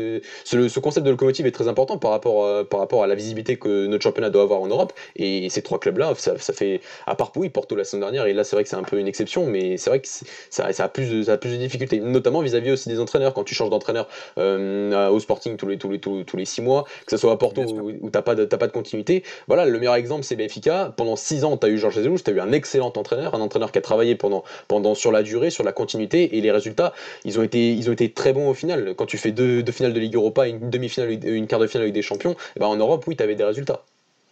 Bon, bah, le bilan, c'est quoi? C'est Attention là aussi, parce que nous, on n'a pas de locomotive et ils ont le locomotive Moscou. de jouer en Mario, et donc on va parler de la sélection, les amis. Voilà, donc euh, voilà, ce qui est paradoxal aussi, bah, c'est la transition est bonne c'est que bah, nos clubs régressent, mais la sélection progresse. Enfin, ouais, avec, avec Jean-Mario. hein. hein. hein. C'est que bon, euh, bon bah, on reste quand même champion d'Europe et on gagne la Ligue des Nations malgré le, bah, le fait que, que, nos clubs régressent. Et donc on va venir là de, de Fernando Santos. Donc euh, Fernando Santos a dévoilé sa liste de 25 joueurs ce jeudi-là, ce jeudi dernier, pardon. Donc euh, avec euh, quelques surprises, donc avec notamment la première apparition de Domingos Duarte, le joueur de Grenade suite à la blessure de Pep. Donc, euh, donc voilà, il y a eu aussi, donc, euh, je crois que c'est tout, c'est la seule nouveauté, hein, si je dis pas de bêtises, avec Gonzalo Passetza qui était très attendu, le retour d'Eder. Bof. Il y a aussi bah, le retour d'Eder, l'apparition de qui, qui, qui, qui, va faire débat. Donc voilà, donc, Raoul, euh, André Silva aussi, donc Raoul a fait un, long Instagram, post Instagram là-dessus, sur la liste des 25 joueurs. Donc, donc voilà, juste effectivement, parce que parce qu'un peu comme tout le monde, quand j'ai découvert cette liste avec des noms euh, assez surprenants, bah, j'ai été surpris euh, et, un peu déçu par, par la présence de certains noms et l'absence de certains. Et en réalité, en y regardant de plus près, bah, bah, j'ai plus ou moins compris euh, ce, que, ce que Santos a, voulu faire. Bon, il faut savoir déjà que, comme tu l'as, je ne sais pas si tu l'as dit, mais on a quand même énormément d'absents. Bien sûr. voilà, on a Pep, on a Nelson Semedo, on a William Carvalho, on a Gonzalo, euh, Gonzalo Guedes, euh, João Félix et, euh, et, Rafa Silva. Donc ça fait quand même 7 absents dont on peut dire quasiment 7 titulaires potentiels. Mhm. Voilà, c'est quand, même, quand même assez énorme. À côté de ça, tu as Santos qui convoque à chaque fois des listes de 25. J'ai pas forcément toujours compris le concept, mais bon. Mhm. je pense qu'il va. S'il avait la possibilité d'en convoquer 30, il en convoquerait 30. Mm. Il, joue avec la règle et il en profite pour pouvoir avoir un maximum de joueurs, peut-être. Donc au final, je pense que surtout, en tout cas, sur, les attaquants qu'il a convoqués, euh, il y en a, peut-être un ou deux qu'on verra à l'Euro euh, si, tous les blessés seront, présents. Au final, la liste ne me choque pas forcément. Au départ, j'avais dit que la seule surprise que, je voyais, c'était euh, la non-convocation pour la, deuxième fois de Jean Cancelo. Donc, ce qui voulait dire que pour le coup, il ne comptait vraiment plus sur lui jusqu'à l'Euro. Euh, pour moi, j'en avais, en, tout cas, c'est ce que j'en avais conclu, parce que quand tu as un Jean Cancelo qui est quand même fit, qui est, en mm. forme euh, et, qui revient, et que tu convoques euh, Nelson Semedo et Ricardo Pereira, donc c'est que tu ne comptes plus sur Jean Cancelo. Et ça m'avait relativement déçu, parce qu'on avait, on en on avait parlé du fait que, le poste de latéral gauche était, un, voilà, était peut-être le, gros point noir de cette défense qui avait perdu en solidité ces, ces, derniers, ces derniers mois. Euh, et, on s'était dit que Jean Cancelo, ou en tout cas un des trois latéraux droits, pourrait jouer à gauche. Voilà, jouer à gauche, ou en tout cas challenger euh, Rafael Guerrero, qui, euh, qui, semble beaucoup trop bien installé sur son fauteuil, bien qu'il ait des prestations relativement médiocres. donc ça, c'était le premier point que je voulais souligner. ensuite, bon, ce que je disais aussi, c'est que l'absence la, de Pep, je la vois plutôt d'un bon oeil, encore une fois, non pas que Pep, que je trouve Pep inférieur à Font ou Ruben Dias, mais je trouve que la, que la charnière Font Ruben Dias, c'est ce qui, c'est ce qui, c'est ce qui a le mieux fonctionné sur les derniers, sur les derniers matchs. Et, et, voilà. Ensuite, on a parlé du fait que voilà que, que Florentino aurait pu être appelé. Moi, je pense que Danilo Pereira en sélection ne déçoit pas, donc pour le coup, euh, je trouve ça assez logique qu'il soit toujours là. Et Ruben Neves, à la limite, si Florentino devait être appelé, ça aurait été pour concurrencer euh, un mec ou pour enlever de la liste un mec comme Ruben Neves. Non, pour, pour moi, ça me semble. Mais puis, puis Ruben Neves revient à un niveau très très intéressant. Donc en plus de ça, voilà, comme tu le soulignais, Ruben Neves, c'est qu'il a fait un très bon match avec les Wolves euh, hier. Donc, non, voilà, je trouve pas forcément que la liste soit si euh, scandaleuse que ça. Après, voilà, bon, tu as, toujours la présence de, joueurs surprenants comme Eder. Euh, bah, c'est surtout ça pour moi. Voilà, Eder, bon, bah écoute, bah, Mathieu, tu vas nous en parler parce que tu le connais bien. Mais en dehors de ça, euh, je vois pas forcément de gros scandales sur cette liste. T'as as, Jean Mario, Jean Mario qui, encore, qui, est encore une fois présent alors qu'il est de, de, plus en plus en sélection. Je suis complètement d'accord. Jean Mario, pour moi, il ne devrait plus porter le maillot du Portugal parce que son dernier match m'a grandement déçu et que, et que voilà, il n'est est vraiment pas au niveau de cette sélection. Maintenant, on a cru comprendre au dernier match qu'il avait pris Jean Mario pour remplacer euh, William Carvalho euh, sur ce côté un peu créatif dans le 4-3-3. Moi, moi je ne partage pas forcément son avis. Après, quelles autres solutions on aurait pu euh, trouver à ce poste? C'est André Horta, peut-être, qui aurait, qui aurait mérité. Ouais, c'est un peu compliqué. Un joueur, un joueur aussi, voilà, un joueur créatif qui peut apporter euh, ah, tout de suite, oui. la qualité dans la dernière passe, c'est pas évident. Mais vas-y, Mathieu, si tu voulais peut-être parler d'Eder. Ouais, je voulais parler d'Eder euh, parce que par exemple, tu vois, par, par, rapport à Cancelo, je pense que je sais pas si c'est le fait qu'il veut compter plus sur lui, mais je pense qu'il a fait un choix. C'est-à-dire qu'il a fait le choix Nelson Semedo, Ricardo Pereira sur les deux dernières convocations. Euh, parce que quand voilà, quand tu as autant de solutions, oui, à moins de mettre Cancelo, essayer de le tester à gauche ou, ou tester Ricardo Pereira à gauche, voilà, il, y a, trois. Voilà, il, voilà, faut trancher. Quand tu as autant de solutions, il faut trancher. Quand tu regardes les sélections du, Brésil, même l'équipe de France, quand tu as trop de solutions, à un moment, il faut trancher. Et les sélectionneurs, c'est aussi la force d'un sélectionneur aussi, c'est de savoir faire des choix et de les assumer. Euh, même c'est la même chose pour, euh, pour du côté du milieu défensif. On a Daniel Pereira, on a Robin Neves. Bon, bah, c'est vrai que c'est difficile quand tu as des joueurs qui sont là depuis plusieurs saisons en, euh, en sélection d'en sortir un pour mettre Florentino, qui, notamment sur sa performance européenne, ne montre pas qu'il doit être aujourd'hui, pour moi, un indispensable en sélection, même si c'est vrai qu'il pourrait être convoqué. C'est vrai que tu as des listes de 25, bon, tu, tu pourrais convoquer. Il a décidé de prendre d'autres joueurs pour, euh, pour, pour, les tester à, l'entraînement. Donc ça ça, ça, se respecte. Moi, c'est plus par rapport voilà, à certains noms, euh, notamment, oui, du, nom d'Eder. Merci, merci pour tout. Euh, il connaît, je, je, pense que certains connaissent vraiment l'admiration que j'avais pour lui et, que, et tout ce qu'il a fait pour atteindre, atteindre la sélection en 2016, juste d'aller à l'Euro et après, il s'est passé ce qui s'est passé. Donc, encore merci pour tout. Mais c'est pas normal. C'est pas normal qu'il soit là. Juste surtout la veille, et je pense que tu as vu le même match que moi, tu as vu la Juventus face au Lokomotiv Moscou voilà, c'est pas, c'est pas normal qu'un, qu'un, joueur, que, que, Eder soit là. Parce que voilà, pour moi, le, fait, c'est que chaque, chaque joueur dans une sélection, même si tu en appelles 25, bah, ces 25 monde doit, être très méritant. Quoi. Même si, bien sûr qu'il y a des considérations tactico-techniques, et ça, c'est tout à fait normal. Et que même Eder, on peut dire, oui, technique, tactiquement, il peut t'apporter du jeu de haut but, il peut t'apporter, euh, voilà, si tu si franchement, face au Luxembourg, tu es en galère, tu peux le mettre dans la surface sur un corner, oui, d'accord. Ce qui est bien, c'est que tu as, déjà pris ce genre de profil. Tu as déjà, en fait, oui, trois attaquants du même profil quasiment avec Pasensa André Silva et Eder. Voilà. Encore, t'en aurais eu que un. J'aurais dit, bon, vas-y, ouais, ça peut t'apporter ça. Mais là, c'est qu'on a trois en fait. Ah oui, c'est ça. Et c'est ça qui est assez bizarre. Ce qui est pas, ce qui est pas logique, c'est que la dernière convocation, ou l'avant-dernière, je crois que c'était la dernière. C'était l'avant-dernière. Aucun attaquant de pointe. Ouais, l'avant-dernière. Aucun attaquant de pointe. Et là, t'en as quatre. Et surtout, c'est surtout. Ça, donne peut-être une indication du coup sur, la compo. voilà, sur la compo, sur comment il veut jouer. Peut-être avec deux attaquants action. Euh, ou peut-être dans un 4-3-3. Euh, avoir ça, ça, c'est encore compliqué de définir les, les, compos de, Fernando Santos, c'est très compliqué. Mais, euh, mais en revanche, j'aurais valu parler parce que ça a été un. Vous l'avez beaucoup critiqué pour ça la dernière convocation. Il a quand même appelé pour le Gonzalo Paciencia. Et ça, je trouve que c'est plutôt à mettre à son crédit. C'est vrai. Mais là, c'était. C'était obligé. C'était une évidence. Non, mais c'est oui, c'était une évidence. Ouais. Ouais. Moi, j'aurais bien, j'aurais bien aimé qu'il teste euh, Paulinho à la place de Eder, par exemple. Bah, je voulais pas le dire au Pedro, mais voilà. c'est, non, mais voilà, c'est, je dis pas en fait, je dis pas que Paulinho a le niveau pour jouer en sélection. Horta, hein. Oui, euh, Horta, tu vois, je suis limite, limite encore un petit peu, euh, comment dire, un, petit peu réticent. C'est-à-dire que je trouve que Ricardo Horta score beaucoup, marque beaucoup de buts depuis la saison au niveau du jeu, je trouve que c'est encore très, irrégulier. Mais, par rapport à Poligno, c'est pas qu'il doit être en sélection. C'est que quand je vois Eder, je me dis, mais qu'est-ce qu'il doit, faire de plus pour y être? Parce que pour moi, un attaquant qui, qui a marqué, je crois, Eder, il a même pas 15 buts sur les trois dernières saisons. Donc euh, c'est pour un avançant, c'est quand même en Russie quoi, c'est quand même moyen. Alors que voilà, t'en as un autre euh, qui a, comme j'ai dit, 37, 37 euh, sur les deux dernières saisons et demie. C'est juste ça. C'est si t'en as un qui vraiment pour moi ne mérite pas, je comprends pas pourquoi. Par exemple, voilà, sur le cas d'Eder, je comprends pas pourquoi Poligno n'est pas là. Alors c'est ça le truc. Même si je pense que Poligno n'a pas le niveau pour jouer en sélection, parce que je pense qu'Eder non plus n'a pas le niveau pour jouer en sélection actuellement. après, ce qui, ce qui est assez encore une fois paradoxal avec cette liste, c'est que elle est, elle est, comment dire, il y a énormément de blessés, donc c'est compliqué de donner un bilan, de faire un bilan. Mais d'un côté, elle, euh, cette convocation, on peut en tirer plein de conclusions aussi, parce que, comme a dit Raoul, du coup, il y a beaucoup de blessés, notamment en attaque.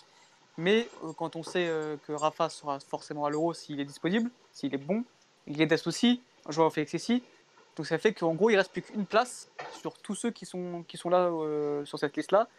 Donc, donc en gros, ça se jouera entre bah, du Bruma, du Podens, du Pacencia, André Silva, Eder, etc. Donc c'est vrai que cette liste-là est, est, comment dire, est bizarre en fait. Et ouais. peu un trompeuse, mm. c'est le mot que, que, je voulais, que je voulais dire. Bah, surtout en attaque. ouais, ouais, ouais, ouais, ouais c'est clair. Maintenant, euh, on espère quand même voir euh, Paciencia, pas qu'il a été appelé juste pour, euh, faire plaisir à, ça. à, au cœur de Golasso. et, et, ouais, non, mais franchement, là pour le coup, je vous suis complètement. Paciencia, c'est un, c'est un joueur qui bien. Bah, alors, si on imagine qu'il y aurait Bernardo Silva sur sa droite, si on repart sur un 4-3-3, et Cristiano Ronaldo peut-être un peu sur sa. Pardon J'ai coupé Ouais, t'as coupé un peu. Ouais, donc si on imagine qu'on aurait un Paciencia euh, dans l'axe avec un Bernardo Silva sur sa droite et un Cristiano mm. Ronaldo peut-être un peu sur sa gauche, mm. ça, pour le coup, ça a de l'allure. Ça a de l'allure et, euh, et, ouais, moi je demande à voir. Bah, que. qu'on va jouer en 4 4 2 moi, surtout. Je sais pas si on passera sur un 4 bah après, ça, va dépendre de l'adversaire aussi. C'est-à-dire que là, on va affronter quand même la Lituanie et le Luxembourg. Donc ce serait, voilà, c'est pas étonnant de, peut-être de changer de système là vis-à-vis d'un adversaire qui va peut-être euh, qui va peut-être se replier. Voilà. Mais en fait, ce serait, ce serait pas étonnant, même si je trouve que étant donné qu'on ça fait quand même presque un an et demi qu'on joue en 4-3-3 et que les, matchs importants, même la défaite face à l'Ukraine, on les a joués dans ce système-là, ce serait bien d'avoir un peu de continuité au moins au niveau du système. Quoi. Moi, il y a, y a, une chose que, qui va, à mon avis, me faire euh, remuer. Je sais pas, je prends le pari. Je pense qu'il va mettre Jean Cancelo titulaire. Alors, mais ce serait grave. ce, serait, ce serait grave quand même. Ce serait, mais serait pas cohérent. Ça serait, pas, ça serait complètement incohérent et je serais, je serais le premier dégoûté. Mais en regardant en fait les deux derniers matchs de Ricardo Pereira avec la sélection, donc c'est le match pour l'Uruguay, il y a deux buts dans lesquels il est impliqué, deux buts qu'on prend sur lesquels il est impliqué. et juste avant ça, le match contre la Tunisie, euh, un but euh, sur lequel il est impliqué. Donc malheureusement, j'ai peur que ça joue en sa défaveur. Et j'ai peur qu'il a voulu faire du politiquement correct, ou alors, je sais pas, il y a peut-être un souci. Ah ouais, mais je vois exactement. Il a des soucis avec tout le monde, manifestement. Même en sélection. mais il y a, peut-être aussi euh, ce côté-là, je sais pas, à voir, mais on, verra. Non, mais Raoul, si vraiment Fernando Santos se base sur ses buts pris à cause de, de Ricardo Pereira, c'est très amateur quand même. Il y a un an et demi quand même. Non, mais je dis. Non, non, vu, le, vu le niveau qu'il affiche en première ligue, donc le meilleur championnat du monde. Il a un euh, niveau excellent. Il a un niveau excellent. Je suis complètement d'accord avec toi, euh, Pedro. Euh, mais, mais le truc, c'est que Fernando Santos, on a bien vu que, que, que, Ricardo Pereira l'avait plus ou moins exaspéré du fait que. Et ça peut se comprendre. Parce que si tu veux, tu l'alignes sur deux matchs. Et les deux matchs, il te, il on prend quatre buts sur les deux matchs. Et il y a trois buts qui sont limites pour lui. Donc je me mets à sa place. Ça, peut aussi se comprendre du fait qu'il doit se dire bah ce mec-là il me rassure pas. Ce mec-là dans le contexte célestin il me rassure pas. Euh, mais, mais après voilà, en fait je, suis curieux de voir ce qu'il va faire Fernando Santos sur, euh, sur ses compositions d'équipe. Encore une fois, ça va être euh, ça va être très intéressant. Mais je suis mais je partage complètement ton avis. Ricardo Pereira, il est aujourd'hui il est voilà comme je disais j'ai fait j'ai fait une vidéo Insta là sur sur, sur Ricardo Pereira et, je disais, le seul truc qui lui manque, c'est des références au plus haut niveau. En fait. Mm. Il les a plus ou moins en affrontant des grosses équipes euh, du championnat portugais, euh, anglais, pardon, mais il lui manque encore des, des, gros matchs de Ligue des Champions pour savoir si vraiment il fait partie, si on peut le mettre dans le top 5 mm. mais caractéristiques pour euh, un jour, pourquoi pas atteindre cette, cette caste-là. Mais clairement. C'est ouais, un autre débat, mais oui, je te rejoins totalement Raoul là-dessus. Et euh, de toute façon, euh, bah, on verra la compo euh, du prochain match, mais Mais ce serait, ce serait totalement logique qu'il soit titulaire et je pense que bah, de toute façon il doit lui donner sa chance, c'est pas parce qu'il s'est trompé qu'il a fait une erreur il y a un an. Euh, être remplaçant là, mais euh, si, si, ça venait à être Jean Cancelo, je pourrais comprendre le fait de l'adversaire aussi, où, on sait que Jean Cancelo, euh, face à des blocs bas, peut être, peut être aussi très déterminant. Pour rebondir à ce qu'on ce qu'on disait sur Ricardo Pereira, moi ce que j'aimerais en vrai, c'est que vu du coup que Rafael Guerrero est et pas bon avec la sélection depuis un moment. Je le teste à gauche et je mets, et je mets Cancelo à droite parce qu'on sait que ça, va être Semedo qui devrait être titulaire normalement. Ça aurait été l'idéal. Ce serait l'idéal, on testerait déjà et en plus on pourrait voir ce que ça donne. C'est vrai, je te rejoins totalement. Je te rejoins, mais j'y crois moyen. Euh, j'y crois pas du ah, tout. J'y crois, pas, j'y crois pas, mais ça serait bien. Ça serait bien. Bon, si on peut aussi on parler aussi de, de, la sélection de Domingos Duarte. C'est vrai qu'on bah, n'y pensait pas, il revient de loin. Bah vas-y, parce que moi je l'ai pas vu depuis longtemps. Mais... Ouais, ouais, bah, j'ai des, vagues souvenirs moi de Domingos Duarte, c'était en 2020 avec la défense, euh, avec la charnière centrale Joan Nunes euh, qui, qui est performée, qui était très bonne, qui était, Domingos Duarte était très bon et, et son coéquipier qui est maintenant en Pologne aussi. Ensuite, on l'a perdu de vue. Enfin, euh, à Sporting, c'était bah, assez, dégueulasse, je crois. Hein. Il a, il a, été prêté, ah il a été prêté une saison à Chavez il y a, il y a deux saisons avec, avec, avec Luch Castre. Il était loin d'être ouais, il était loin d'être mauvais, je trouve, à l'époque. Alors peut-être qu'il n'était pas encore niveau, bien sûr, pour, pour être titulaire au Sporting, mais, mais ouais, à, à, Chavez, sous les, sous les ordres de, de avec, avec notamment Nicolas Maras à, ses côtés, c'était plutôt, c'était plutôt, c'était bon, euh, notamment sur, au niveau du jeu au pied, au niveau de la, de la relance. Euh, on sait que Lushka demande à, ses défenseurs, à son gardien, mm. un, haut niveau de technique pour, pour pouvoir construire depuis la défense. Donc c'était non, non, c'était pas, c'était pas dégueulasse, loin de là.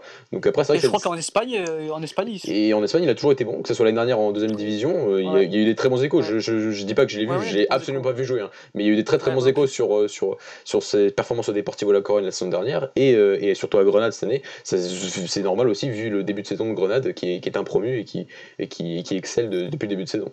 Après, la question qu'on peut se poser, c'est pourquoi lui n'est pas Ferro? Voilà, c'est la question qu'on voit, c'est Ferro, c'est un peu le même, c'est le même profil. Enfin, Jordan me dit que Domingos Duarte est devenu plus solide, plus dur sur l'homme. Mais voilà, Ferro, c'est bah, excellent depuis un an et demi avec Benfica, c'est bon même avec des champions. Euh, son, absence est, son absence est un peu, est un peu incompréhensible. C'est vrai que moi, je ne comprends pas trop son, son absence sur cette liste-là. Ah, je, pense que c'est dû au choc qu'il a eu euh, à Lyon, peut-être. Ouais. Possible, euh, je pense qu'ils veulent peut-être lui laisser un petit peu plus de repos avec la trêve internationale. Je pense que c'est plutôt ça. Hein. C'est fortement possible, ouais. Surtout que là, c'est vrai que c'est le quatrième défenseur central et que bon, il y a peu de chances aussi qu'il joue un des deux matchs, un des, un des deux prochains matchs. Bien sûr, bien sûr. Après aussi, il y a eu pas mal aussi de débats sur la nomination de Ruben Semedo. Qui, est excellent, lui. C'est excellent, donc les gens n'ont pas forcément vu tout le match de l'Olympiakos, mais son, pour moi, son, son, sa, comment dire, sa sélection est totalement méritée, tout comme celle de, de son coéquipier euh, Daniel Potas. C'est sûr. Les gars, moi j'ai une petite question qui a peut-être rien à voir, mais qui est quand même sur notre sélection et même sur les autres sélections, notamment la France. Vous pensez pas que les agents ont un certain impact sur les sélections?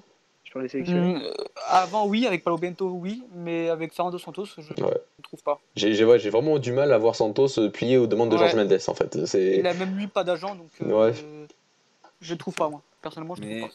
Mais pour parler de la France, ça a été, ça a été longtemps soupçonné, en fait, que l'agent euh, l'agent de Deschamps euh, Jean-Pierre Bernès. Bernès. Voilà euh, et effectivement de, l'influence sur ces listes. Personnellement je ne sais pas j'ai l'impression aussi que Deschamps il a un peu le, même caractère que, que Santos de ce point de vue là et qu'il est un peu qui, c'est plutôt du genre incorruptible. Mais non il y a, y a tu, tu, le sais aussi bien que nous Louis il y a des gens qui, qui sont persuadés de ça mhm. et, notamment, et notamment sélection de jeunes oui. Et euh, moi, je préfère ne pas y croire. Voilà, après, c'est peut-être le cas. Euh, peut-être le cas, mais. Euh, il y, a des, il, y a des, il y a des, sacrés, des sacrées interrogations qu'on peut se poser, même moi à l'heure actuelle dans l'effectif du Portugal, il y en a deux ou trois où je pourrais me poser la question.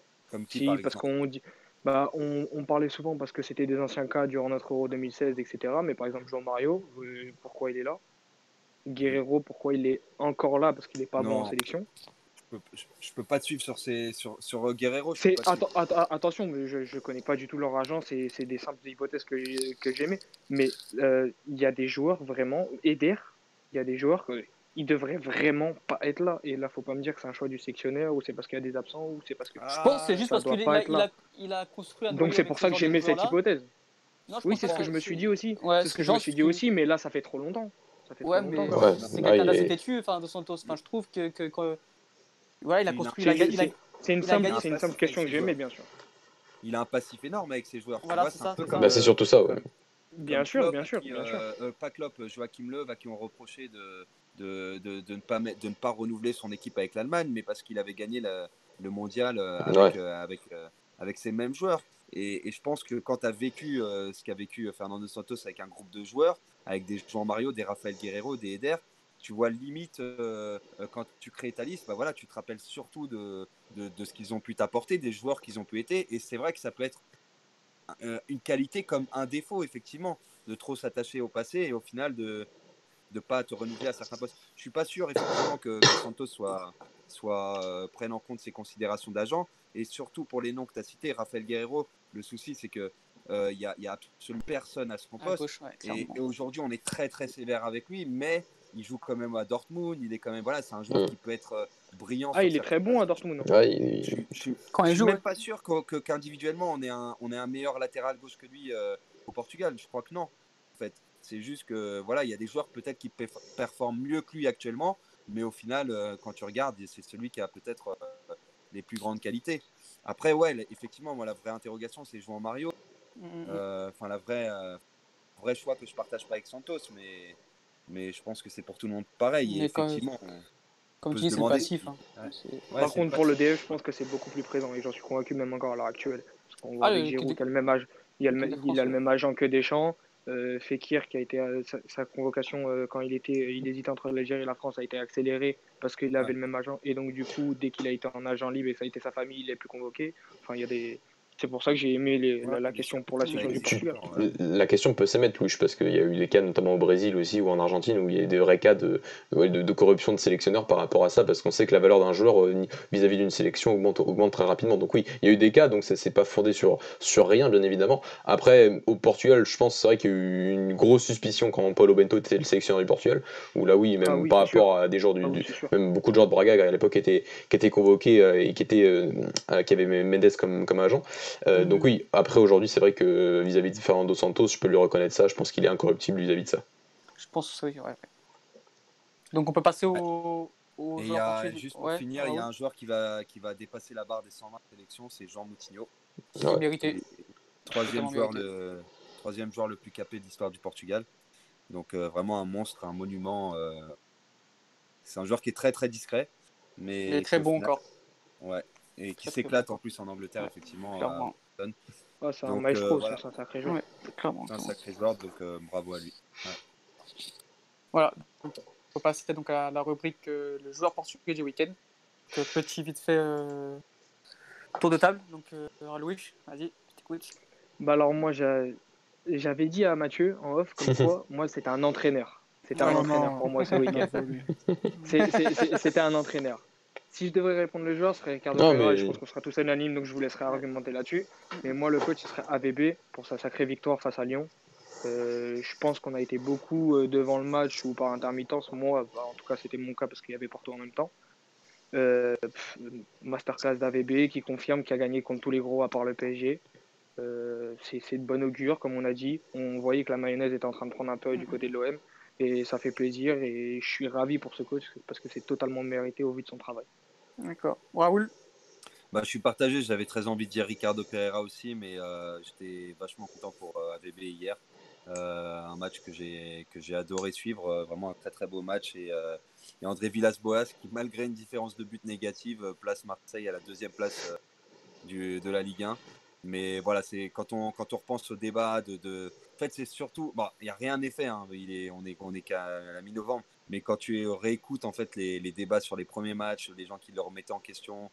Euh... Je vais rien dire, sinon je. non, mais, non, mais c'est c'est drôle en fait. ne dis rien. C'est surtout le fait de s'avancer quand, quand, quand tu n'as pas encore vu. Euh, voilà, tu te bases sur, euh, sur, deux, sur deux, trois choses que tu as entendues sur lui. Euh, alors, certes, ça s'est mal passé, ça s'est mal terminé à Tottenham et à Chelsea.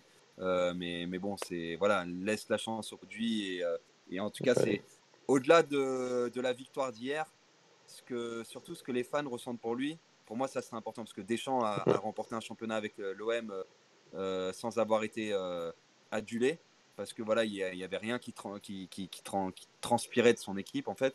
Alors que là, peut-être que, que Marseille va pas remporter le championnat, mais c'est même quasiment sûr. Mais euh, tu as, un coach qui, transmet des émotions et, et voilà, et je suis content, je suis content pour lui et je suis content pour Marseille parce que c'est quand même un, un, beau club. Il n'y avait pas autant de ferveur euh, du côté de l'OM pour un coach depuis Bielsa. Hein. Ah, clairement, clairement. C'est clair, c'est clair. Mathieu? Pour moi, ce sera Ricardo Pereira qui, qui, a fait une masterclass vraiment pour moi face à Arsenal. C'était samedi, samedi soir.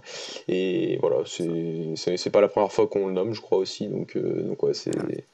Mais juste aussi pour rappeler, juste, ouais, juste avant, c'est pour rappeler que depuis qu'on fait cette rubrique, Cristiano Ronaldo n'a toujours pas été nommé. Ouais. Est-ce que c'est est, le, est le, déclin, surtout après ce qui s'est passé hier Donc, euh, donc voilà, mais ouais, c'est un peu drôle de, de dire ça. C'est vrai, c'est une belle anecdote. Pedro? Bah, Pour moi, bon, bah, j'aurais dit Ricardo Pereira, mais j'ai envie de faire différent, alors je veux dire euh, Daniel Poden, qui a marqué son premier but en championnat. D'accord, donc euh, Ouais, donc ça se joue entre et Ricardo Pereira. Et sinon, oui, il y a VB, hein, le masterclass aussi. Si, on parle d'entraîneur, oui. Si, on parle du portugais du week-end, ouais, c'est peut-être AVB, mais si on parle de joueur, ça sera Ricardo Pereira. Moi, j'ai longuement hésité aussi avec Ruben Neves, qui a été très bon, mais au vu de l'adversaire, c'est vrai que Ricardo Pereira mérite ce, titre ce week-end. Qui...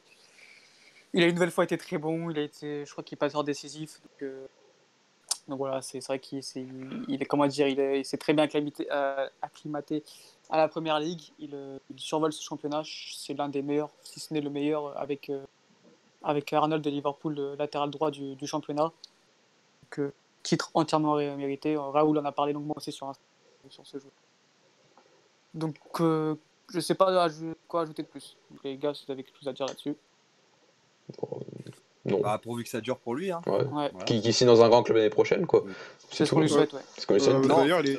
Bah, il est déjà dans un grand club, hein. oui. Leicester deuxième, euh, et voilà. Si Leicester va en Ligue des Champions, euh, on peut lui conseiller de rester à Leicester? Si Leicester ne va pas en Ligue des Champions, par contre, euh, pourquoi pas aller euh, dans un club, par exemple Tottenham, si, si Tottenham se réveille un jour, ce qu'on se réveille sur cette saison, parce que c'est il faudrait, faudrait, eux aussi qu'ils se qualifient pour la Ligue des Champions, mais on avait déjà parlé avant qu'il aille à, Leicester. c'est un joueur qui mérite, qui mérite, voilà. qui mérite un top club, qui, bien sûr, qui, voilà, qui, qui, mérite de jouer la Ligue des Champions tous les ans, du coup, qui, voilà, c'est vrai que de, il a un parcours vraiment linéaire et et sa progression fait qu'il mérite euh, un top 10 euh, européen, je trouve. Moi, moi je, je l'ai toujours vu au PSG. Je sais pas pourquoi, mais il a le, il a le jeu pour jouer au, PSG. Ah, c'est bien. J'aimerais beaucoup. Non, c'est un poste à pourvoir. Hein. C'est un joueur sérieux qui fait pas de vagues, qui a débuté dans la poste offensive, qui a été replacé euh, derrière. si je ne m'abuse, c'est à Porto qu'il est replacé latéral droit, Louis. Hein. À Nice, à nice durant son prêt. Ouais, en fait, mais, ça, a commencé, ça a commencé avec Lopetegui. Ça a un peu commencé voilà, avec. Je voulais demander. C'est Lopetegui, donc tu vois, et, c'est un joueur qui est replacé latéral droit sans faire de vagues. Le mec, euh, il est travailleur. Euh, as, as, donc Lopetegui, Lucien Favre. Euh, après, du côté de Porto Conceição et, et là, aujourd'hui à Leicester, son coach dont le nom est La Volpe. T'as coupé, t'as coupé, as coupé. Ouais, tous, ces coachs qui, qui, lui font confiance et et, lui qui travaille euh, dans l'ombre sans faire de bruit, non, franchement, c'est un, un, super joueur avec un très bon état d'esprit et, euh, et, on espère qu'il ira euh, le plus loin possible parce qu'il mérite. Il y a un petit truc qui vient de tomber, c'est Marquinhos. Ouais, ouais. Désolé, vas-y. Jean Mario, Jean Mario est pour cette sélection. Oh, quelle belle nouvelle. Jean-Marie. Oh, magnifique. Jean voilà. Donc, Jean-Marie, le numéro 10. Putain, en vrai, ça fait beaucoup de notre émission a de l'influence. Oh là là. Du coup, euh, vous pensez qu'il y aura un remplaçant Non, il n'y aura pas de remplaçant. Ah, quoique au milieu, au milieu de terrain, euh, on était un peu, un peu short quand même. Je sais pas. Un peu ça, juste, hein, ouais. ça fait quoi Bruno Fernandes et Jean Moutinho Ruben Neves, Danilo, Pizzi. Pizzi. Ah, et puis non, ça fait quand même un peu, ça fait du contenu. Non, mais ce qu'il y a de bien, c'est ouais. Non, c'est cool. C'est cool. Ouais. c'est cool. ça fait quand même énormément de blessés. Hein. Ça fait, ça fait ouais. 8 blessés quand même. Ouais. Heureusement qu'on n'affronte pas l'Ukraine. Hein. Ouais, c'est jamais vu. Hein. Ouais, Donc, euh, on peut passer au quiz? Allez, Raoul. Allez. Fais-nous rêver. Ok, ok. Bon, il n'y a pas un petit jingle là? Non, désolé. Il n'y a pas de jingle là. à travailler. C'est parti. Donc, on a. Alors, euh, en fait, la règle, ça va être simple. Pour répondre à la question, vous allez donner votre prénom parce que sinon on va pas, ça peut être la, la cacophonie. Et euh, le premier qui dit son prénom, bah, je l'interroge. Les autres, en fait, vous répondez pas à la question. Hein. On dit juste le prénom. ok Ok Ok, ok, ok. Bon, alors, ça marche. Euh, alors, première question, donc ça va être sur le thème Paulo Souza, cette première question. C'est ces deux premières questions. Euh, Paulo Souza, joueur. Il partage avec quatre joueurs un record, un record fameux. C'est le back-to-back en Ligue des Champions avec deux clubs différents. Est-ce que, sans citer les joueurs, est-ce que l'un de vous est capable de me citer ces quatre joueurs? Ou alors, combien de joueurs vous pouvez citer? Alex, tu peux en citer combien? Moi, je peux en citer un, je crois. C'est Sidorf, c'est tout. Hein. Ah non, mais attends, mais je t'ai pas demandé de citer. Ah merde Ok, donc tu, je peux en citer ouais. Un. Mathieu, est-ce que tu peux en citer? Attends, attends, mais le back-to-back, attends, tu veux dire quoi par là? Avec deux clubs différents, c'est-à-dire qu'il a remporté la Ligue des Champions deux années de suite. Ah oui, oui. Avec deux clubs différents, ouais, pardon, j'aurais dû. Ah bah, je peux t'en citer deux. Tu peux m'en citer deux. Louis Euh. Oula. euh, oula, franchement, franchement, je pense en avoir un et je suis pas sûr. Donc... Euh, un, ok. Et, Pedro Ouais, un seul. Un seul. Bon, bah Mathieu, à toi l'honneur. Bah, je peux te citer Clarence Sedorf. Ouais. Et je peux te citer Samuel Eto. Bravo. Un point pour toi, Mathieu. Oh là là, je suis chaud. Et le reste, c'est qui du coup? Et les deux autres, c'était Gérard Piquet, Manchester United et. Ah, ouais, ouais, genre. Ah oui, oui et Barcelone l'année suivante. Et l'autre, c'était Marcel de Sailly qui l'a ah, fait Marseille. Marseille Milan. Oui, voyons. Et bah, en plus, j'ai pensé à papa, mais papa il part juste avant la Ligue des Champions. Ouais, c'est ça. Bah, ouais. Papa il aura deux en fait. ouais, il aura deux du coup. Ouais. c'est ça. Alors, deuxième question sur Paolo, Paolo Souza. Euh, Pareil, donc sans, sans me donner les réponses. Lors de sa finale de Ligue des Champions, il partage le milieu de terrain avec deux autres coachs. Il n'y a que toi qui étais né. Hein. de renommée actuelle internationale, c'est-à-dire que, qui en 2019 ont des clubs ou des sélections qui sont considérés comme des top coachs mondiaux. Est-ce que vous pouvez me les citer? Celui qui peut me les citer. Euh, il a gagné des champions avec deux coachs à, ses côtés. En fait, lors de sa première finale de Ligue des Champions, Ouais, ouais, ouais. Avec la Juve, c'est un indice. Il partage le milieu avec deux autres joueurs qui aujourd'hui sont des coachs.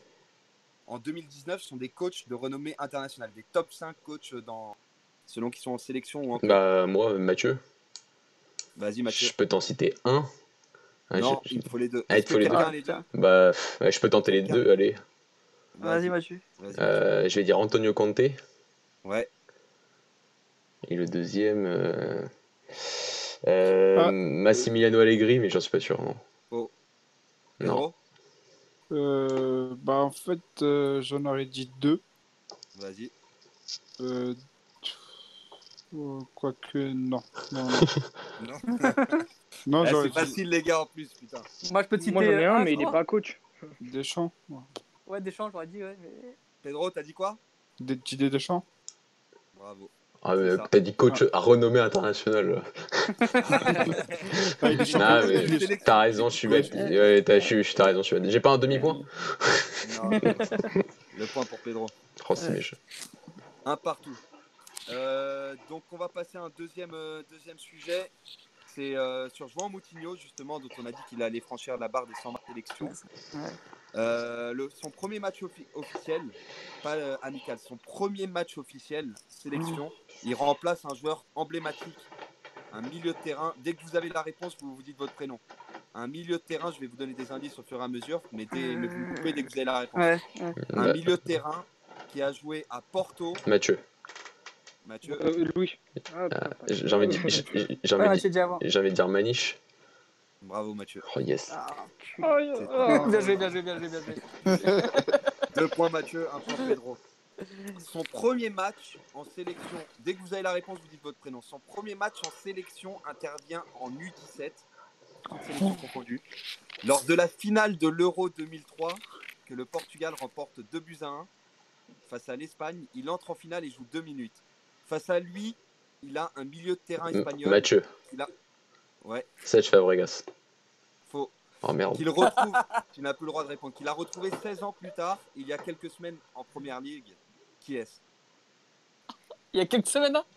Il, a, il, a, il l'a affronté il y a quelques, il y a ah, quelques oui. semaines en première ligue. Attends, du coup, j'ai pas compris la question. Tu peux la répéter fait, il a, en, en, U17. Ouais, il a affronté un mec. il affronte un mec lors de sa première sélection U17. C'était donc il y a 16 ans, en 2003, et là il l'a retrouvé. Il l'a retrouvé même l'année dernière. Ah oui, oui, oui. Euh, ah oui. Et, donc cette année aussi, un, milieu de terrain espagnol. Ah, les gars, il y en a pas, il y en a. Euh, et je peux plus jouer moi. Non, tu peux jouer toi. Euh, attends, Ah, c'est facile. Pensez à un milieu de terrain espagnol qui a à peu près l'âge de Moutinho. En Angleterre. Hein. Ah, les gars, vous, abusez là. Ah, moi je, je sais Louis. David Silva. David Silva. Ouais. Exactement.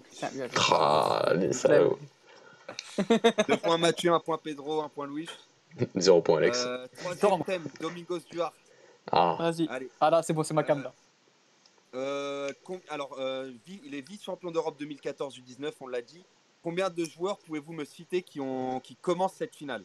Moi, Alex. Alors, Alex, tu peux en citer combien? Mais Sans les citer, hein. Euh, je pense que au moins, au moins 6. Oh, 6 Ouais.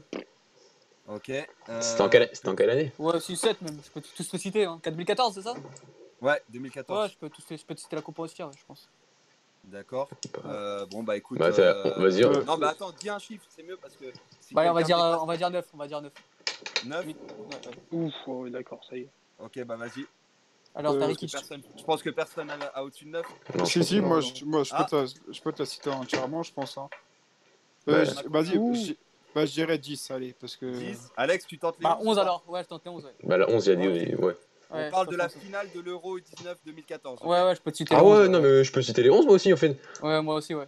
Bah, ouais, mais. Ah. Est-ce qu'on peut citer les joueurs qui sont aussi rentrés alors, Vas-y, Alex. Bah, André Morera. Ouais. Kicho, Joan Nunes, Domingos Duarte, Rafa, Suarez. Ouais. Euh... Lopez. Comment tu dis euh... Ronnie Lopez. Ouais. Ronnie Lopez, ouais. Euh, Jelson Martins, André Silva, euh, Ivo Rodriguez, ouais. euh, Francisco Ramos.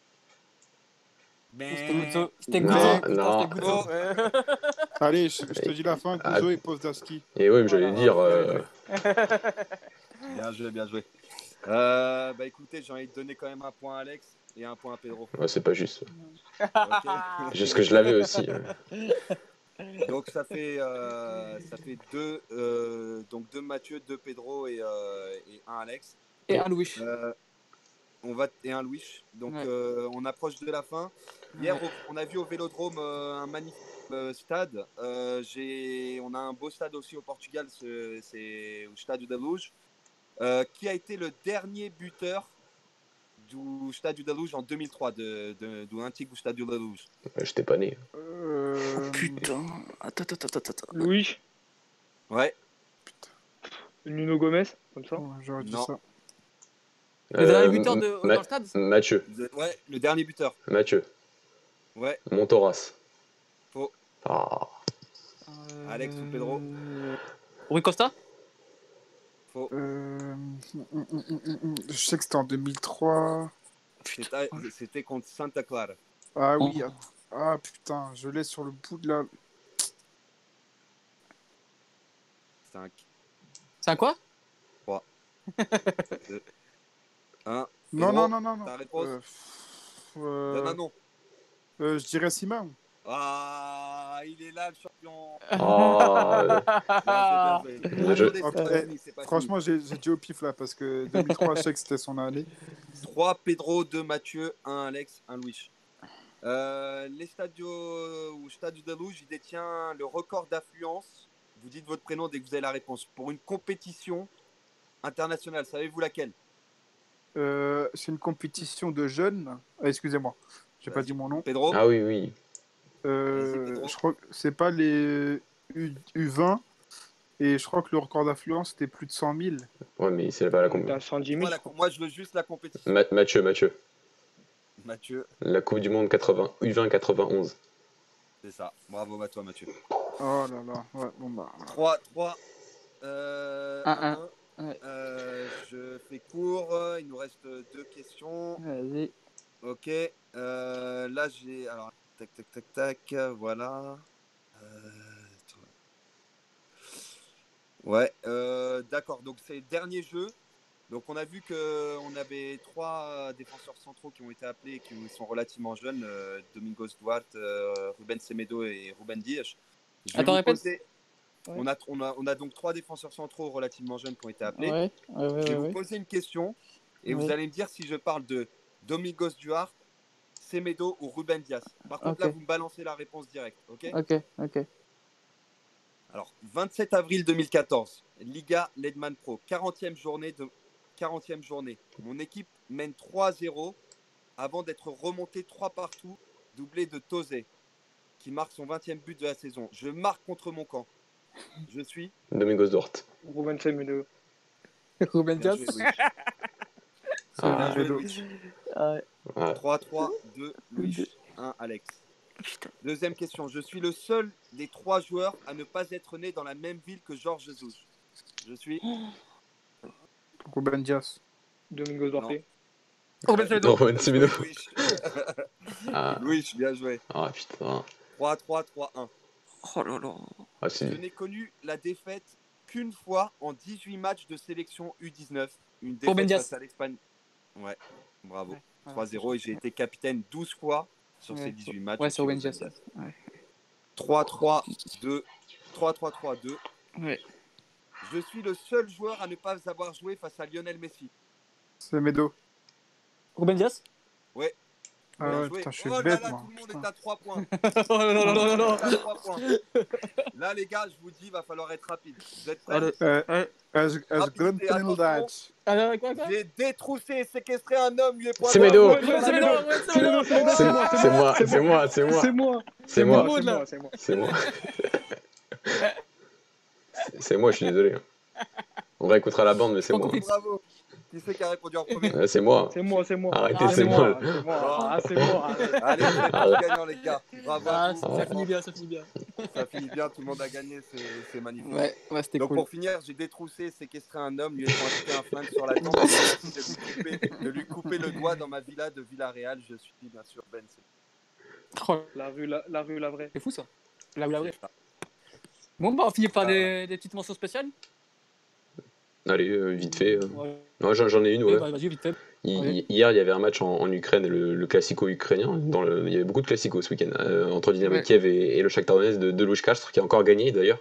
Mais c'était plus pour le, le geste de Tyson, le capitaine du Shakhtar Ouais. Donetsk, qui s'est fait, qui s'est fait, bah, qui a été expulsé pour avoir répondu à des cris racistes hier euh, par rapport aux supporters extérieurs du Dynamo de Kiev. Donc voilà, il a eu, il a eu, il a il a il a- ses larmes m'ont- personnellement beaucoup touché. Donc voilà, je voulais lui, rendre, lui rendre hommage euh, et, et dire que bien sûr, ça n'a sa place nulle part, même sur un stade de foot. Raoul? Euh, non, mention spéciale, là j'ai rien qui. Allez, Flamengo, on espère euh, une victoire euh, voilà, de Flamengo dans les prochains jours pour euh, Bientôt le match. un ouais. doublé. C'est bientôt. ouais. Pedro? Bah, non, j'en ai pas forcément aussi. euh, Ok. À part que, ouais, bah, Flamengo, hein, hier j'ai regardé le, le match et franchement, c'est un pur régal. Donc, euh, si vous pouvez être devant votre télé le 23 Mhm. novembre contre River Plate, euh, Ça va être fou. ouais. Ouais. Ça Ah, va être vraiment. fou. Ouais. Comme Louis Gallardo. Euh, moi, c'est pour Dani. Ouais. Ouais. Hein que tu nous simplement. écoutes. Si tu nous écoutes. j'espère que tu vas bien. Et moi, petite mention spéciale à, à nos U17 qui vont bientôt commencer leur, euh, leur tournoi pour la qualification euh, à l'Euro U17. Donc, euh, force à eux. Il y a une bonne génération là, c'est la génération euh, 2003. 2000, euh, 2003. Donc, euh, bonne petite génération aussi. Donc, on espère qu'ils vont, qu'ils vont réussir comme leurs prédécesseurs. Voilà, voilà. Donc, euh, merci à tous de nous avoir écoutés. Merci les gars d'avoir participé à cette euh, très belle émission. On se retrouve, bah, je pense, après les deux matchs de la sélection. On fera un petit bilan, on fera une émission pour parler un peu de la sélection. Donc voilà, donc merci les gars et merci à nos éditeurs. N'hésitez pas à vous abonner sur notre chaîne YouTube, à nous suivre sur Twitter, etc. Donc euh, encore une fois, merci les gars et, et à tous ceux qui nous ont écoutés. À bientôt. Salut. Des nouveautés. Ciao, ciao. ciao. ciao. Ciao. Merci Ciao, à tous. Ciao, ciao, ciao.